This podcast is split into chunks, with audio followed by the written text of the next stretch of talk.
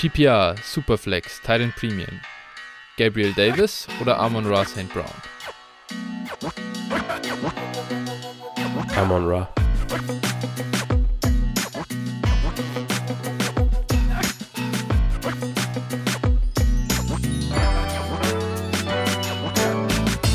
Servus und herzlich willkommen zu einer neuen Folge von Dynasty Flow, der Dynasty Show von Phil und Flo. Hi Phil, na, wie geht's dir? Wir beide wieder in alter Rolle. Ich bin nicht mehr der Anfänger von äh, nach meiner ersten Redraft-Liga, sondern bin wieder zurück als dein normaler Co-Host. Ja, genau, also äh, das äh, gefällt mir auch ganz gut dass ich dir dann nicht die, die äh, Dynasty-Welt erklären muss, sondern wir dann äh, wieder auf Augenhöhe diskutieren können. Und äh, ja, ähm, hast du denn die Spiele am Wochenende genossen? Durchaus. Ich glaube, das konnte aber jeder genießen, oder? Im Großen und Ganzen. Äh, bis auf deinen schweren Rückschlag, nachdem die Niners eigentlich schon fast draußen waren. Da war der Hype schon groß nach dem ersten Drive. Aber Ach, ja, die haben sich echt die haben sich durchgebettelt. Also, wie auch immer es Jimmy schafft, aber er äh, wird die Niners noch mit einem durchaus positiven äh, Postseason-Record verlassen. das ist echt, der Typ ist einfach ein reines Meme mittlerweile. Aber ja, ich habe gerade schon wieder gesehen, dass auf irgendeinem, in irgendeinem US-Talk-Format äh, äh, Jimmy einfach wieder als äh, Winner äh, bezeichnet wurde und dass es dem Analysten auf den Sack geht, dass man immer die, das Haar in der Suppe sucht bei Jimmy Garoppolo. Siehst du denn da irgendein Haar in der Suppe? Auf keinen Fall, MVP. ähm, Brutale nee. Performance halt. Ja, gut. Äh, ich glaube, zu dem Thema ist alles gesagt. Äh, ja. Er kann sich auf jeden Fall bei Demico Ryans bedanken. Äh, und vorher auch schon bei Robert Zeller. Also die beiden, ja. was sie für Defenses da auf, aufs Feld bringen. Ich glaube, das hat einen nicht unerheblichen Anteil am Erfolg. Kann man fast so sagen, ja. Nee, aber auch generell, also ich meine, die Playoff-Spiele, also Divisional äh, Weekend hat mal für das äh, Wildcard Weekend irgendwie einiges gut gemacht, würde ich, würde ich fast mal so sagen, oder? Ja, auf jeden Fall. Also das hat echt Spaß gemacht zu gucken. Und äh, ja, also Green Bay gegen äh, San Francisco war vom Spiel her wahrscheinlich das schlechteste Spiel, sage ich mal. Also nicht für Defensive-Liebhaber, äh, aber so vom, naja, ich sag mal vom Punktereichen her. Äh, aber war auch auf jeden Fall, war okay und äh, natürlich der Sonntag. Der Samstag war generell anders als der Sonntag. Wollt, ich wollte es gerade sagen, der Sonntag war natürlich dann ein absoluter Knaller, ne? Also das war alles, was man sich so wünschen kann. Matthew Stafford. Das, also, ja, Matthew Stafford hat äh, den Hatern das Maul gestopft, kann man vielleicht mal so sagen. ja, ähm, das, also er war, war definitiv, ja, er war auch, er war auch nicht schuld daran, dass sie es nochmal knapp gemacht haben, muss man sagen. Also das war Cam Akers, Cooper Cup. Ja, gut. Äh, zwei absolute äh, Lieblinge hier in diesem Podcast.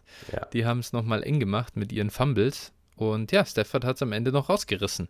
Ganz klar. Ja, äh, Cup auch, ne, würde ich sagen. Ja, ja. Genau. Also. Genau. Gemeinsam mit Todd Bowles haben sie das gut gemacht. ja. Ei, ei, ei. Ja, da sah Winfield nicht gut aus, ne? Ja, aber wie kannst du in der Situation halt diesen Heavy Blitz schicken? Das ist ja. mir auch wirklich äh, echt äh, nicht ganz begreiflich. Also, das war schon, das war schon ein grober Zonk auch. Ja, mal, mal gewinnst du, mal verlierst du. Also, ja. Also ich würde, ich persönlich würde es jetzt irgendwie tatsächlich, und auch wenn es ein Division-Rivale ist, ich würde es tatsächlich den Rams jetzt gönnen, einfach. Also Matt, Matt Stafford würde ich es gönnen, muss ich ehrlich sagen. Das, und natürlich, äh, keine Ahnung, also der wurde mir einfach dieses Jahr viel zu viel gehatet, auch wenn er durchaus auch Downs hatte, aber ähm, ich glaube, es hatten viele Quarterbacks und äh, ja, wie gesagt, mir war der Hate zu groß und ich mag ihn einfach und deshalb hoffe ich für, für ihn, dass sie gewinnen. Auch wenn es Division-mäßig gesehen jetzt mit den Rams natürlich irgendwie ja auch ein bisschen fraglich ist, aber ich habe vor der Saison gesagt, ich freue mich auf die Offense. Ähm, zu teilen hat sie da meine Erwartungen auch erfüllt und äh, ja, also macht, macht schon irgendwie Spaß, den zuzusehen und äh, dementsprechend, ja, Schauen also wir mal. ich muss auch sagen, ich bin jetzt, äh, was selbst, selbst wenn also ich meine, dass die Niners jetzt noch dabei sind, ist sowieso schon 300 Prozent mehr als das, was man irgendwie erwarten konnte. Äh, besonders wenn man mal zurückgeht, dass sie irgendwie 3-5 standen in der Saison und jetzt sind sie im Championship-Game. Von dem her, also es war eh schon alles irgendwie Bonus, was an Playoff-Siegen obendrauf kommt. Und dann äh, ist jetzt auch noch Kieran Frogers draußen. Und das ist wirklich das Letzte, was es noch gebraucht hat, dafür, dass man einfach sehr entspannt äh, diese letzten Spiele genießen kann. Und äh, klar, ich, ich freue mich natürlich drauf, wenn wir weiter die, die Rams ownen jetzt halt dann am, am Sonntag. Aber selbst wenn das nicht äh, gelingt und die Rams einziehen, dann würde ich es denen auch super gönnen, den, den Super Bowl zu holen. Ich finde, McVay hat auch einfach einen Super Bowl verdient mittlerweile. Über Jahre macht er da super Arbeit in, in, in Los Angeles und ganz ehrlich, Joe Burrow, wenn ein Super Bowl in seinem zweiten Jahr gewinnt, wäre eine kranke, äh, krank geile Story. Auch ja. Klar, okay, die, die Chiefs jetzt wieder, das ist natürlich immer so ein bisschen die Sache.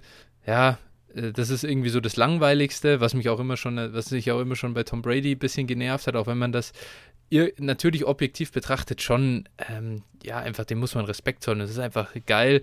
Und was Mahomes geliefert hat am Wochenende, da kann man nichts anderes sagen als einfach nur, äh, wer hoch verdient, wenn die Chiefs auch wieder einen Super Bowl gewinnen. Aber für die Abwechslung und so wäre wär natürlich was anderes einfach ganz nice. Ja, sie und ja, guckt ihr, also Joe Burrow am Ende, wenn ihr die Lombardi Trophy in seinem zweiten Jahr gewinnt, wie abartig wäre das, Mann? Ja, überragend. Also genau, also den würde ich, den Bengals würde ich tatsächlich am allermeisten gönnen, aber da kann, das kann ich mir irgendwie nicht vorstellen, dass sie die Chiefs schlagen. Also nochmal, die haben sie ja während der Saison geschlagen, aber das kann ich mir schwer vorstellen. Deshalb äh, war das ja so ein bisschen mein, meine reali realistische ja. Hoffnung, sage ich jetzt mal. Aber also grundsätzlich könnte auch irgendwie mit allen Vieren leben. 49ers würde mich ein bisschen nerven, weil ich mir das Gelaber dann anhören müsste hier, die ganze Offseason. Aber sonst. Ja. Äh, also, aber, ich bin doch eigentlich ganz hand, handsam. Ja, ja, ja. ja, ich sehe schon, die äh, 49ers gewinnen mit 9 zu 6 im, im Super Bowl. ja. Also dann da, also ich sehe ehrlicherweise, ich sehe gar nicht, wie ein Team jetzt noch mal noch die Chiefs schlägt im Moment. Die ja, sind so brutal schwierig. heiß gerade. Vielleicht ist es auch der Eindruck jetzt aus diesem Spiel raus, aber klar, jedes Spiel ist anders und natürlich ähm, Niners oder, oder Rams tun ihnen sicher mehr weh defensiv. Ja. Weil sie halt mit der D-Line, die die zwei Teams halt dann haben, können sie, glaube ich, schon andere, was anderes anrichten als das, was die Bills. Das war wirklich, es war einfach enttäuschend, ja. Die ja. konnten überhaupt keinen Druck machen, haben dann nur tief verteidigt. Da war freies Schalten und Walten möglich.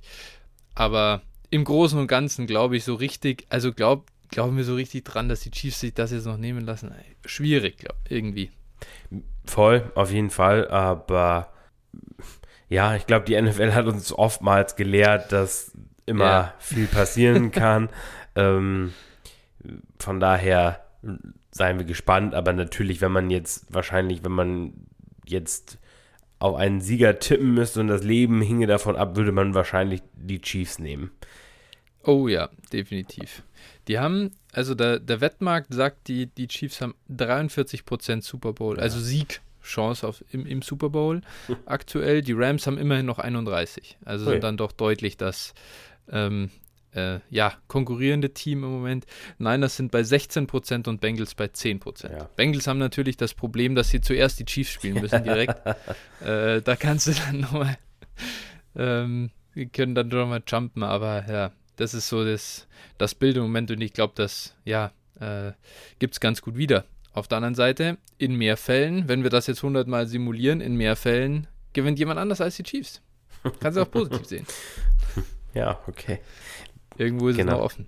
Ich bin gespannt. Ich freue mich auf jeden Fall drauf. Äh, nächste Woche, jetzt halt am, am Sonntag wird äh, natürlich auch nochmal heiß. Und ja, mal schauen. Ich muss noch mit dem guten äh, Bruno schreiben, was jetzt eigentlich ist, ob wir gemeinsam uns äh, die, das NFC Championship Game anschauen.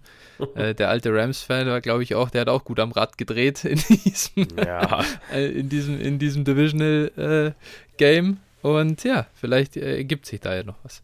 Ja, spannend. Genau. So ist es. Jetzt, glaube ich, können wir erstmal, nachdem äh, ja, dem wir das, das Wochenende Revue passieren haben lassen, kurz unsere Werbung machen. Mhm. Ja, Folgt uns wie immer auf Twitter at dynastyflo mit ph, dir at 49erflo oder mir at phil81190.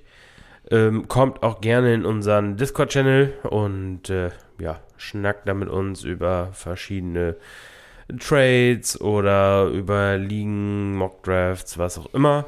Ähm, oder nehmt an, wie letzten Samstag an unseren äh, Live-Veranstaltungen teil. Wir haben jetzt eine gehabt. Ich denke, da wird aber noch in Zukunft auf jeden Fall weiteres passieren.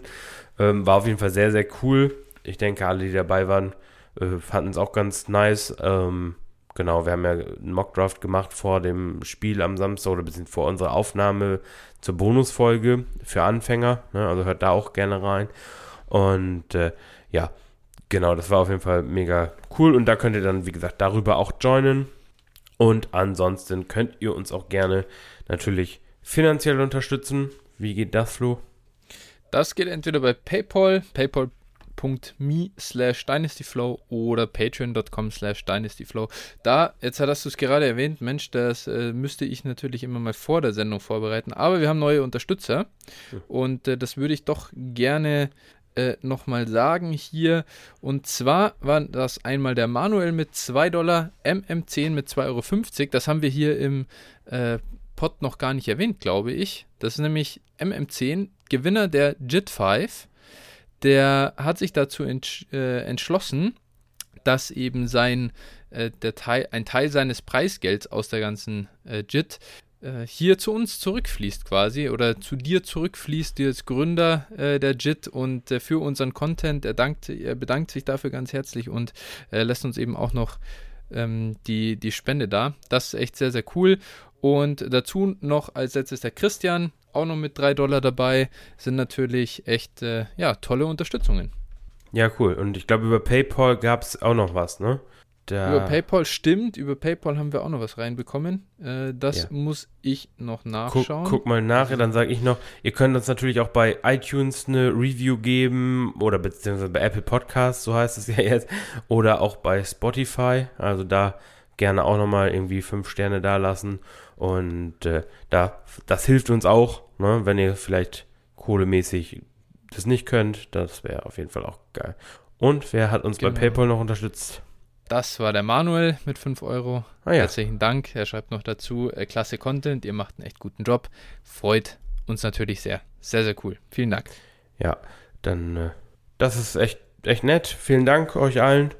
Und äh, ja, das war es dann schon mit dem kleinen Eigenwerbeblock. Und genau. Wo? So ist das. Und wir können rübergehen. Wir haben heute mal wieder einen Hörertrade dabei. Mhm. Das, äh, ja, der kommt aus einer Liga, in der ich äh, beteiligt bin. Ah. Hier an der Stelle. Der gute Bloodwork hat mich noch angeschrieben, äh, bevor er den Trade gemacht hat, ob er denn, was ich denn von, was ich denn theoretisch von einem Deal halte, in dem man Trevor Lawrence abgibt und TJ Hawkinson und DK Metcalf bekommt. und ich habe noch gefragt, ja, wie ist das Scoring und wie sind die Einstellungen und so. Und dann sage ich, ja, ja, also auf jeden Fall machen den Deal und dann sehe ich wirklich, eine Stunde später ist der Deal durch und ich habe meinen eigenen Divisionsrivalen gestärkt, zumindest aus meiner Sicht. Ah. Dementsprechend kann ich schon vorwegnehmen, also der Deal sieht tatsächlich aus, er bekommt TJ Hawkins und DK Metcalf, gibt ab äh, Trevor Lawrence und den diesjährigen 309 und Stiffy, also Stiff Arm Saints, äh, äh, ist eben sein Trade-Partner gewesen. Der hat mir dann auch die, danach äh, die DM geschickt. Äh, wir sollen den hier besprechen, den Deal. Stiffy, es tut mir leid. Meine Meinung kennst du jetzt schon. Äh, ich bin hier eher auf der Seite von Hock und, und DK. Und zwar äh, um vielleicht auch ein bisschen Hintergrund zu geben, warum ich das bin. Wir haben jetzt gerade, da kommen wir auch gleich dazu, äh, einen Mock gemacht in ähm, äh, eben am, am, Samstag, bevor dann die ähm, das NFL, äh, die NFL-Spiele angefangen haben und da ging zum Beispiel Trevor Lawrence Ende zweite Runde, DK ging so Mitte dritte Runde und, und Hawkinson ging Mitte äh, fünfte Runde. Klar, das war mit äh, fixem Tight End Spot, das sollte man vielleicht hier noch dazu sagen, ist eine Wide, ist eine Wide Receiver Tight End Flex, aber trotzdem noch mit Tight End Premium dabei. Heißt, Hawkinson auf jeden Fall äh, ein Starter. Das war ein Ticken weniger wert, aber das ist verkraftbar. Das heißt, wenn ich jetzt einem, aus einem Startup-Gedanken raus hergehe, bin ich eigentlich nur eine halbe Runde nach hinten gegangen ungefähr. Lass es, lass es sogar noch eine Runde sein, wenn du bei Lawrence sehr hoch bist. Ähm, aber dafür gibst du einen zusätzlichen Fünft- oder Sechstrunden-Pick im Startup auf. Und das ist aus meiner Sicht zu teuer und deswegen gehe ich da lieber mit den zwei Assets über dem einen. ja, kann ich eigentlich gar nichts mehr hinzufügen. Würde ich, sehe ich auch so. Vielleicht einmal kurz, du kannst ja was zu Trevor Lawrence an sich sagen. Wie siehst du die Chance, dass der, damit dieser Deal irgendwo ja ähm, vielleicht äh, besser oder für ihn gut ausgeht, müsste der zumindest sich so hier an die Joe Burrow, äh, Joe Burrow-esken Value vielleicht ranrücken. Das heißt, so Ende Runde 1 gehen. 1,8 bis 1,12 vielleicht irgendwo da so. Ich glaube, da Wie bekommst du Burrow nicht da mehr. Ja. Also ich glaube, da bekommst du Burrow, also äh, aktu aktuell bei mir im Startup Aber, ging ja. er an 1,4. Also von ja, daher, okay. ähm, ja.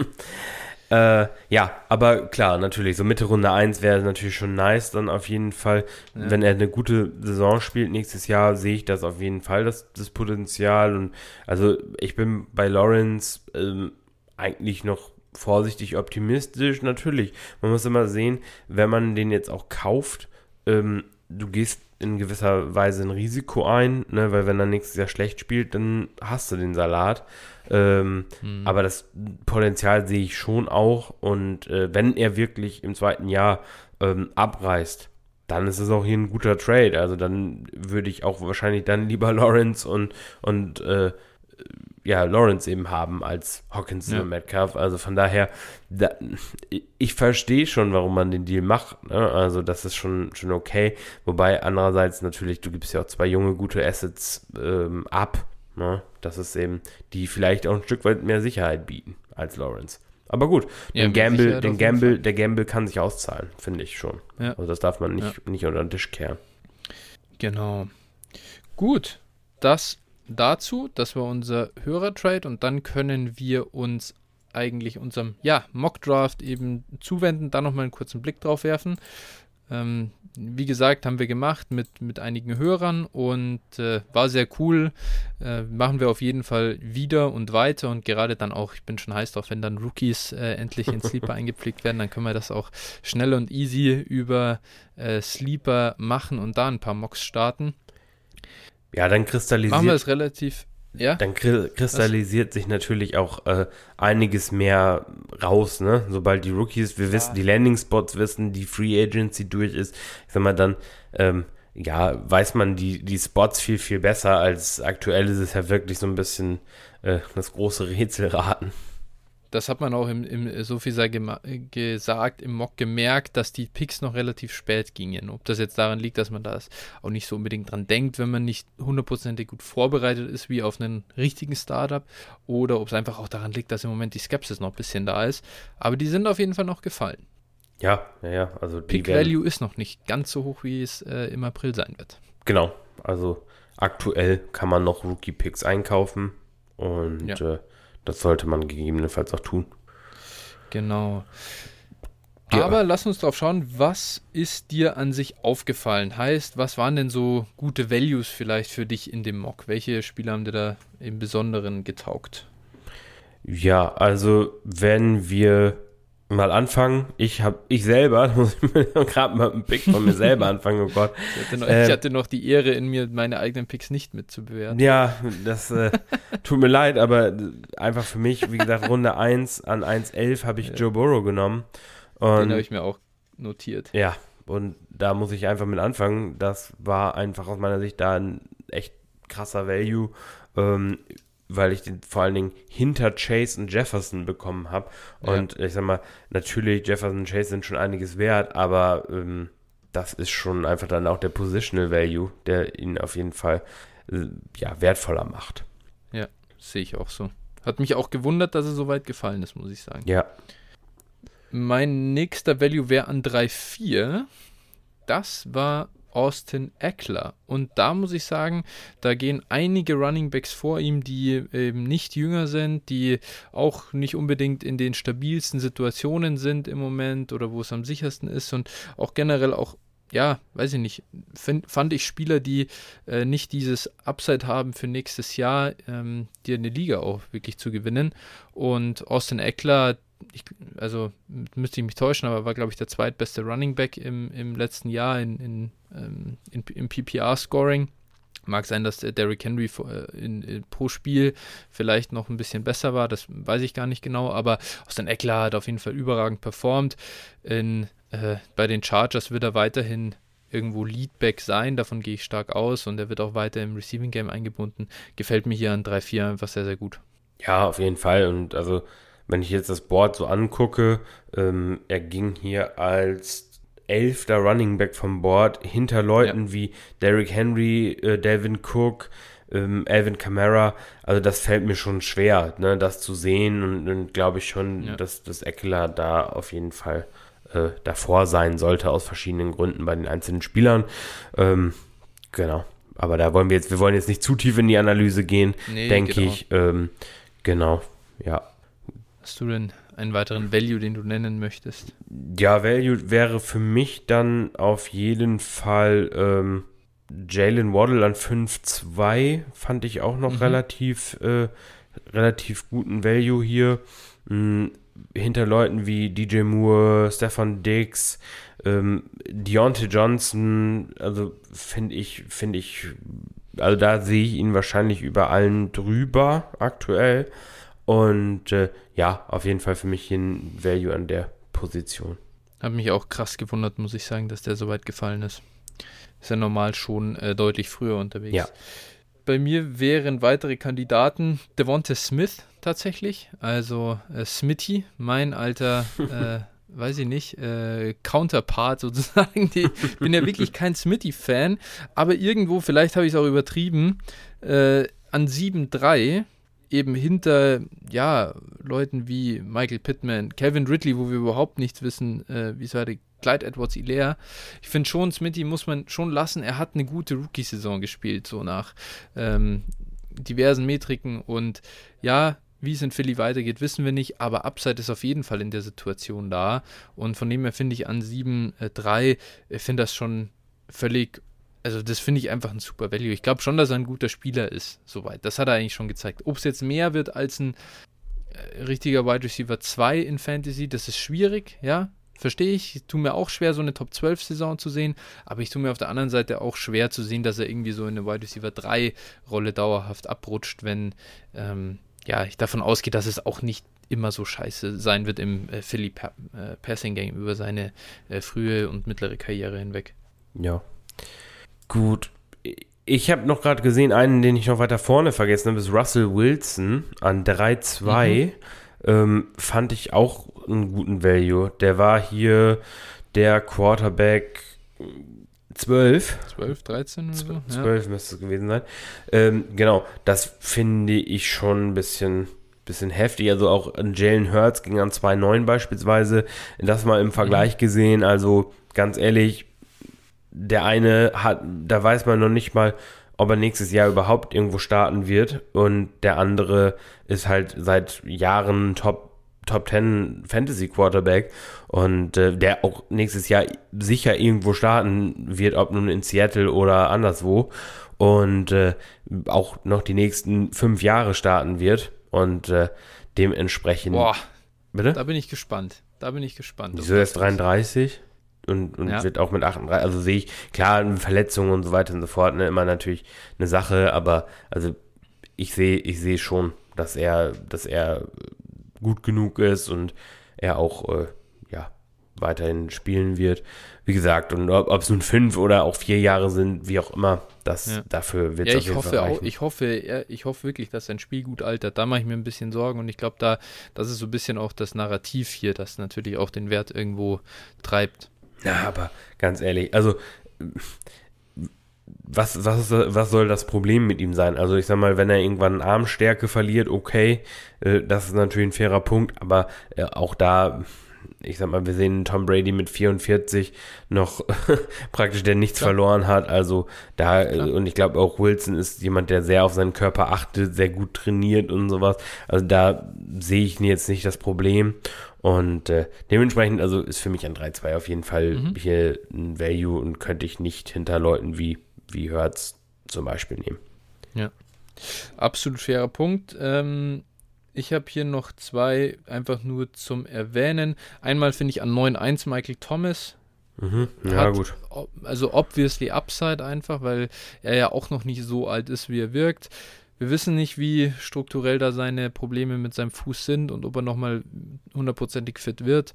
Wenn nicht, wäre es blöd. Wenn schon, dann kann der instant eine Top 5 Wide Receiver Saison äh, spielen. Ich sehe im Moment nicht, Glaubst dass der nächstes Jahr. In, ja, also, was heißt, glaube ich daran? Ich, ich glaube nicht, dass es wahrscheinlich ist, aber es ist, auf, es ist im Bereich der Möglichkeiten, würde ich schon sagen. Kommt auch ein bisschen darauf an, natürlich, ist, wo er hinkommt.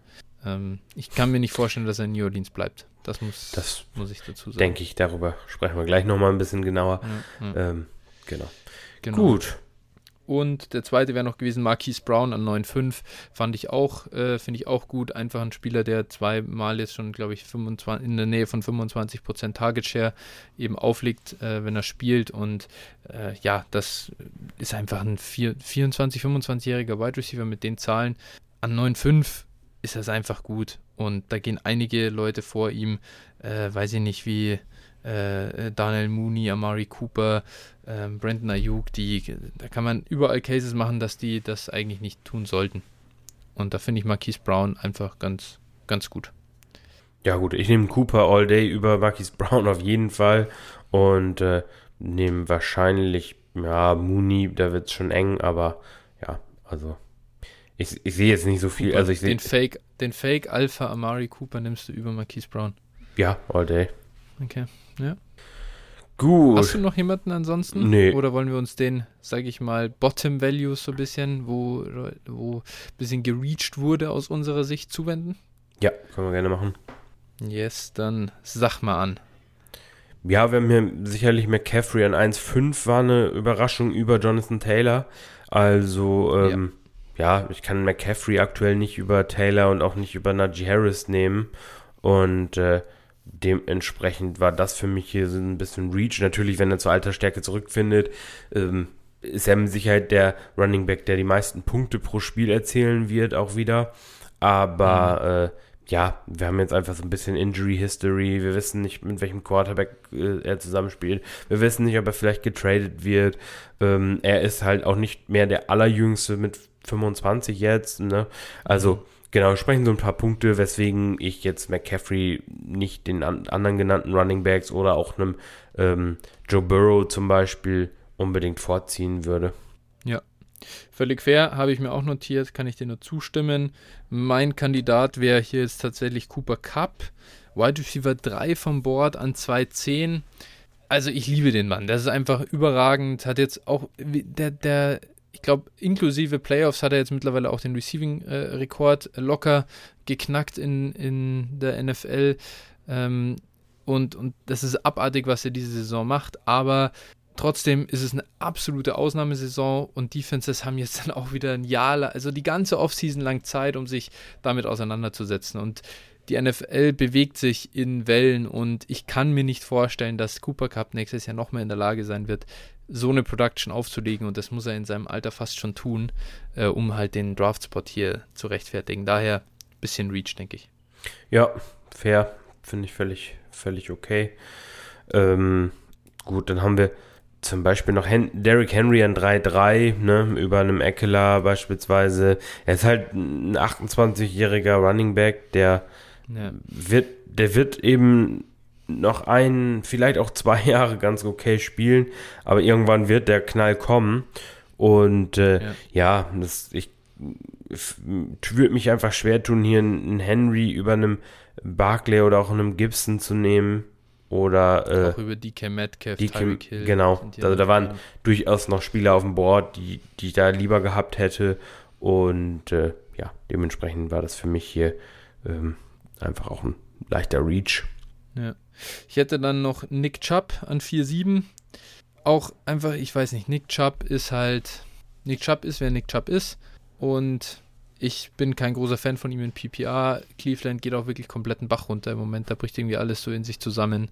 Warum will man da einen Early Down Grinder, so, so gut der auch darin ist, ähm, der jetzt auch mittlerweile einfach älter und älter wird, ähm, den, da, da einen Viertrunden-Pick im Startup investieren, wäre ich da an der Stelle bin ich einfach raus und da nehme ich dann lieber ähm, andere Spieler. Sicher kann man da sagen, klar, es ist in dem Spot ist der 101 noch da, das Brees Hall, den nehme ich da äh, drüber, DJ Moore nehme ich da persönlich drüber, George Kittle finde ich in Titan Premium kann man da drüber nehmen.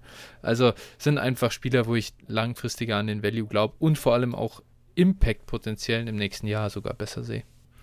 Ja, also ich hätte, ich hätte dann noch ähm, DeAndre Hopkins hier an mhm. 6-7. Und ja. Äh, ja, allein eine Runde vor Mike Evans sehe ich halt nicht. Ne? Die sind irgendwie zwei Jahre, ja, irgendwo um die zwei Jahre Altersunterschied gibt es zwischen den beiden. Und äh, ja, also dementsprechend, da wäre ich dann raus. Da würde ich lieber eine ja. Runde zurücktraden, noch irgendwie einen Elftrunden-Pick mitnehmen und dann Mike Evans nehmen. Ja, ja. Ich hätte dann noch als letzten Mann Tour. Tour Tango Vailoa geht hier an 5.6 und ja, das ist mir einfach zu früh. Also Tour sieht so scheiße aus, wirklich. Der ist kein Starting Quarterback. Ich, ich, da bin ich mittlerweile auch einfach überzeugt. Je mehr ich davon auch in, in, in Analysen auf Twitter oder so in Threads sehe, desto mehr stellen sich bei mir da alle Haare auf, wo ich einfach sage, nee, Mann. Also wenn du schon keinen Monster-Arm hast und keine krassen Plays downfield kreieren kannst, dann sei wenigstens tödlich akkurat und schnell im Decision-Making und fehlerfrei über die Mitte, um eine Offense gut ans Laufen zu bringen. Und das schafft er ja auch nicht. Also ich tue mir so, so schwer damit, in Tour langfristig einen Starting-Quarterback zu sehen. Und warum, warum eine Runde vor Kirk Cousins? Warum über Mac Jones? Warum über äh, Ryan Tannehill? keinen davon nehme ich über, über Tour und da überlege ich noch nicht. Also jeden davon nehme ich über Tour und da überlege ich noch nicht mal, ob ich vielleicht in Tour mal investiere. Daher, oh ja, der, der Pick hat mir persönlich gar nicht gefallen. Nee, also ja, du weißt, dass du da bei mir offene Türen einrennst. so ist es ja, klar. Das stimmt natürlich. Genau, das wären dann meine, ja, Reach-Picks gewesen. Ja, ich habe auch keinen mehr jetzt hier. So. Okay. Und dann können wir von da weg eigentlich in unseren Mailback reinstarten. Genau, wir haben noch eine Menge vor heute. ja. Genau. Ich, ich habe dir ja vorher schon äh, gesagt, dass meine Freundin heute mit Freundinnen Bachelor anschaut, also ich habe Zeit. ja, meine guckt es auch, also von daher. ich hoffe, du und ihr als Hörer habt auch eine Menge Zeit mitgebracht. Dann äh, haben wir doch keine Probleme. Nee, äh, Spaß beiseite. Lass uns natürlich reinstarten in den Mailbag und äh, lass uns die Fragen angehen, die wir geschickt bekommen haben. Danke an der Stelle natürlich mal, dass, äh, dass wir die bekommen haben. Freuen wir uns drüber. Und wir starten ohne Footballbezug. da ist die Frage von Barista Renault wenn es einen Fantasy-Fußball-Hype in Deutschland gäbe und die Statistiken genauso gut aufbereitet würden wie die im American Football, wie hoch wäre die Chance, dass ihr dafür Fantasy-Football A aufgeben oder B reduzieren würdet? Null Prozent. also ich würde ich würd tatsächlich, ähm, mein Bruder ist ein absoluter Fußballfanatiker, also war ich früher auch. Ähm, mittlerweile, ich sag mal, ja, begrenzt sich das so ein bisschen auf äh, Werder und, Werder? und ja, Bundesliga gucke ich auch schon mal, ne? Also wenn ich jetzt mal einen Samstag irgendwie die Konferenz nicht sehe, dann ja, ist es ja auch nicht so schlimm, aber gucke ich schon, schon mal oder auch mal irgendwie Champions League oder sowas, wenn es gerade sich so ergibt. Und ähm, ja, also wir haben da auch mal drüber diskutiert und drüber geredet und sowas. Es gibt ja gewisse Plattformen, wo, wo Fantasy Fußball praktisch gezockt wird, aber ja, da muss ich sagen, dass Football ist schon der geilere Sport und äh, ja, das ist einfach irgendwie was anderes. Ich, ich, beim Fußball ist halt auch schwierig, so scoring-technisch, ne, wenn es dann nur für Tore oder ne, irgendwie Vorlagen dann Punkte gibt oder für irgendwelche Kickernoten oder sowas, wie es früher bei Comunio war es doch so, da gab es irgendwie ja. Sporthal oder irgendwie sowas, so eine Seite, wo ja. die Punkte ja. Noten galten. Naja, das ist halt auch ziemlich willkürlich, ne? Hat, ja, die haben das aber echt verbessert. Also jetzt okay. Comunio weiß ich nicht mehr, wie das ist, aber kennst du Kickbase? Ist, ich hab, ja, sag mir vom Namen her was, habe ich aber noch nie gespielt. Also ich habe das mal ausprobiert, weil wir haben, ich habe relativ lang so äh, ein paar Saisons halt mit ein paar Jungs äh, in so eine Comunio-Liga äh, gespielt und das war okay, aber ehrlicherweise habe ich auch selbst gemerkt, viele waren am Transfermarkt gar nicht aktiv und dann ist man der Einzige, der am Anfang was macht und dann, ja, hast du irgendwann den dreifachen Kaderwert gefühlt. Ja. das macht halt auch keinen Spaß dann. Äh, also erstens bräuchte es schon andere, die das auch richtig leidenschaftlich machen und zweitens, also dann haben wir mal, dann haben wir mal äh, Kickbase probiert oder ich habe mal Kickbase probiert und da das Scoring ist halt wirklich, du kriegst Punkte, wenn der äh, ein erfolgreiches Tackling macht. Mhm. Wenn er einen Foul begeht, gibt es wieder Minuspunkte. Ein erfolgreicher Pass gibt Pluspunkte. Eine Vorlage gibt halt viel mehr Pluspunkte. Ein Tor viel mehr Pluspunkte. Also die, die nutzen halt die Statistiken von Opta, glaube ich. Und okay. da kannst du sogar in Realtime halt verfolgen. Okay. Also es ist deutlich besser als Comunio von der ganzen Scoring-Art und Weise her. Äh, das war den anderen dann wieder zu kompliziert, deswegen konnte ich das nicht durchsetzen und dann habe ich, haben wir, ich glaube, am Ende die, der Saison dann sogar das Ding eingestellt. Das hat mich eher abgeholt, das war cool irgendwie. Da war auch jeder Spieler erstmal verfügbar, so ein bisschen wie Waiver mhm. aber halt, ähm, ja, mit, mit einem entsprechenden Wert. Das heißt, du konntest dir das auch erst dann, musstest ja halt erst spielen, erstmal, um dir die Leute dann zu leisten. Das war vom Konzept her deutlich besser. Okay. Von dem her, da bestünde zumindest eine kleine Chance, dass ich es vielleicht reduziere sozusagen oder dass ich das auch noch anfange. Aber deswegen reduziere ich meine Zeit für Fantasy Football auf jeden Fall nicht. Dann muss ich was anderes reduzieren, äh, um mir die Zeit für Kickbase zu nehmen. Ja. Aber im Endeffekt ist die Chance sehr, sehr klein, auch bei mir. Vielleicht sollten wir Kickbase mal ähm, einen Snake Draft vorschlagen. Ja, ich, das habe ich noch nie verstanden, warum man das nicht macht. Ja, von dem, dieses Konzept gibt es ja, ne? In erfolgreicher Form. Ja, Aber gut. Das ist so einfach. Wieso kann man da, wieso guckt man sich das nicht ab? Oder man muss Sleeper Fa Fantasy Fußball halt vorschlagen. Ja. Ja, ja. Genau. Gut. Aber äh, ja. dann, ja, werden wir in Zukunft dann über Kickbase Spiele genau. reden. Dynasty Flow, der Kickbase Podcast. So. ja. Du darfst die nächste Frage. Nee, die kann ich nicht vorlesen. Die das, ich. das geht nicht. Das geht einfach nicht. Ich dachte, das habe ich so gut aufgesetzt jetzt. Ja, ja, ja, ja. Ich, ich habe deinen Plan durchschaut. Ah, okay, okay, okay. Ja, Tinosaurier fragt das nämlich. Ah, ja, und ich selbst tue mir auch äh, sehr schwer, ehrlich gesagt. Ich weiß das auch nicht genau. Auf jeden Fall sage ich jetzt aber, hat Phil mittlerweile die Kaisersöse cineastisch aufgearbeitet. Shame on me, habe ich nicht. Also, äh, ja, ich habe ja damals den, den Clip oder das, das YouTube, den YouTube-Ausschnitt gesehen, den ihr auch im Discord gepostet habt. Also, äh, ja. Oder heißt es Kaisersüsse? Ja, jetzt weiß, kriegen wir wieder Hate-Nachrichten. Du weißt Ja, das ist auch so. Das sollte mir nicht egaler sein. Ich, das, ist, das ist mein persönliches Flamen äh, gegen die eigene Community. ja, da hast du dich am Wochenende schon unbeliebt genug gemacht. Ich ja. glaube, das reicht. ähm, ja. Ähm, nee, habe ich noch nicht. Also, wie gesagt, shame on me und äh, ja, mal sehen, ob ich das jemals schaffen werde. Ihr könnt die, Spra die äh, Frage dann im nächsten Mailback wieder fragen, dann werde ich es wahrscheinlich mal noch nicht gesehen haben. Ja. Ach Gott. Gut, wunderbar. So viel dazu, aber jetzt kannst du die Frage übernehmen, oder? Ja, auf jeden Fall, genau. Wir kommen jetzt zum nächsten Themenblock. Äh, hat dann wieder mehr Fantasy-Bezug, beziehungsweise auch gerade jetzt mit den aktuellen News und eben die Auswirkungen auf gewisse Spieler. Und zwar hat Swiss Guy gefragt, was macht das Retirement von Sean Payton mit den Assets von New Orleans?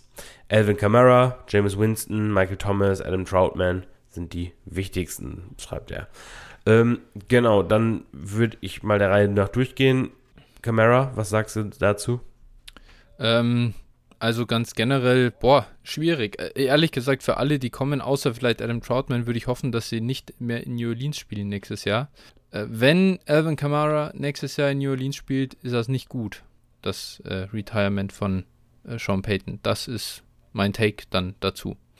Ja, ich bin sehr gespannt. Ne? Also, was, ich glaube, viel schlechter als letzte Saison wird es nicht für Camara. Also ich glaube, da haben wir schon einen ganz guten Eindruck davon bekommen, wie so eine Saison aussehen kann. Ist halt spannend, wer da der Quarterback sein wird, weil James ja. Winston, der jetzt der nächste ist, wird wahrscheinlich nicht sein, keine Ahnung. Also ich mhm. habe überhaupt gar kein Gefühl dafür. Ne? Also was, was mit James ja. Winston passiert und ähm, daher. Ehrlicherweise, wer, wer soll denn da der Nachfolger werden? Gibt's da, gibt's da nicht, haben Draft. die ähm, Saints nicht einen dieser absoluten, also nee, nee, nicht Quarterback, sondern Head Coach, Ach so. haben die nicht auch so einen Ewigkeits-OC, der unter Sean Payton da immer war und gut gearbeitet hat? DC, Dennis Allen.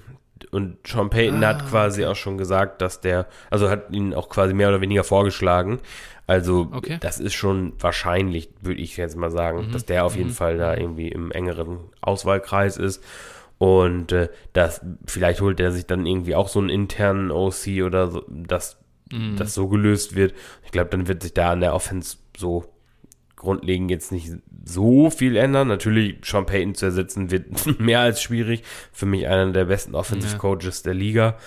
Und äh, von daher, ja, mal gucken. Wie gesagt, also mit Winston ähm, ganz witzig. Ich glaube, der ist auch so von der Evaluation innerhalb der Fantasy-Community ähm, all over the place. Also Mhm. ich habe probiert, ihn in einer Liga für ein 3, 3 zu kaufen. Habe ich einfach mal ein Angebot geschickt, weil ich dachte, naja, ACL-Tier, ähm, keine Ahnung, wo er sein wird. Und äh, Ja. zurück habe ich bekommen ähm, James Winston gegen Justin Jefferson und Javante Williams, weil der Owner, äh, weil der Owner Der war sauer. äh, anscheinend das als komplette Abzockangebot gesehen hat. Mm, Ja. naja, also fand ich schon, fand ich jetzt schon ein bisschen, naja, eine Überreaktion, möchte ich fast sagen. Und äh, genau, also von daher, mm, ja, gut, also ein Drittrunden-Pick war natürlich auch ein Lowball-Offer.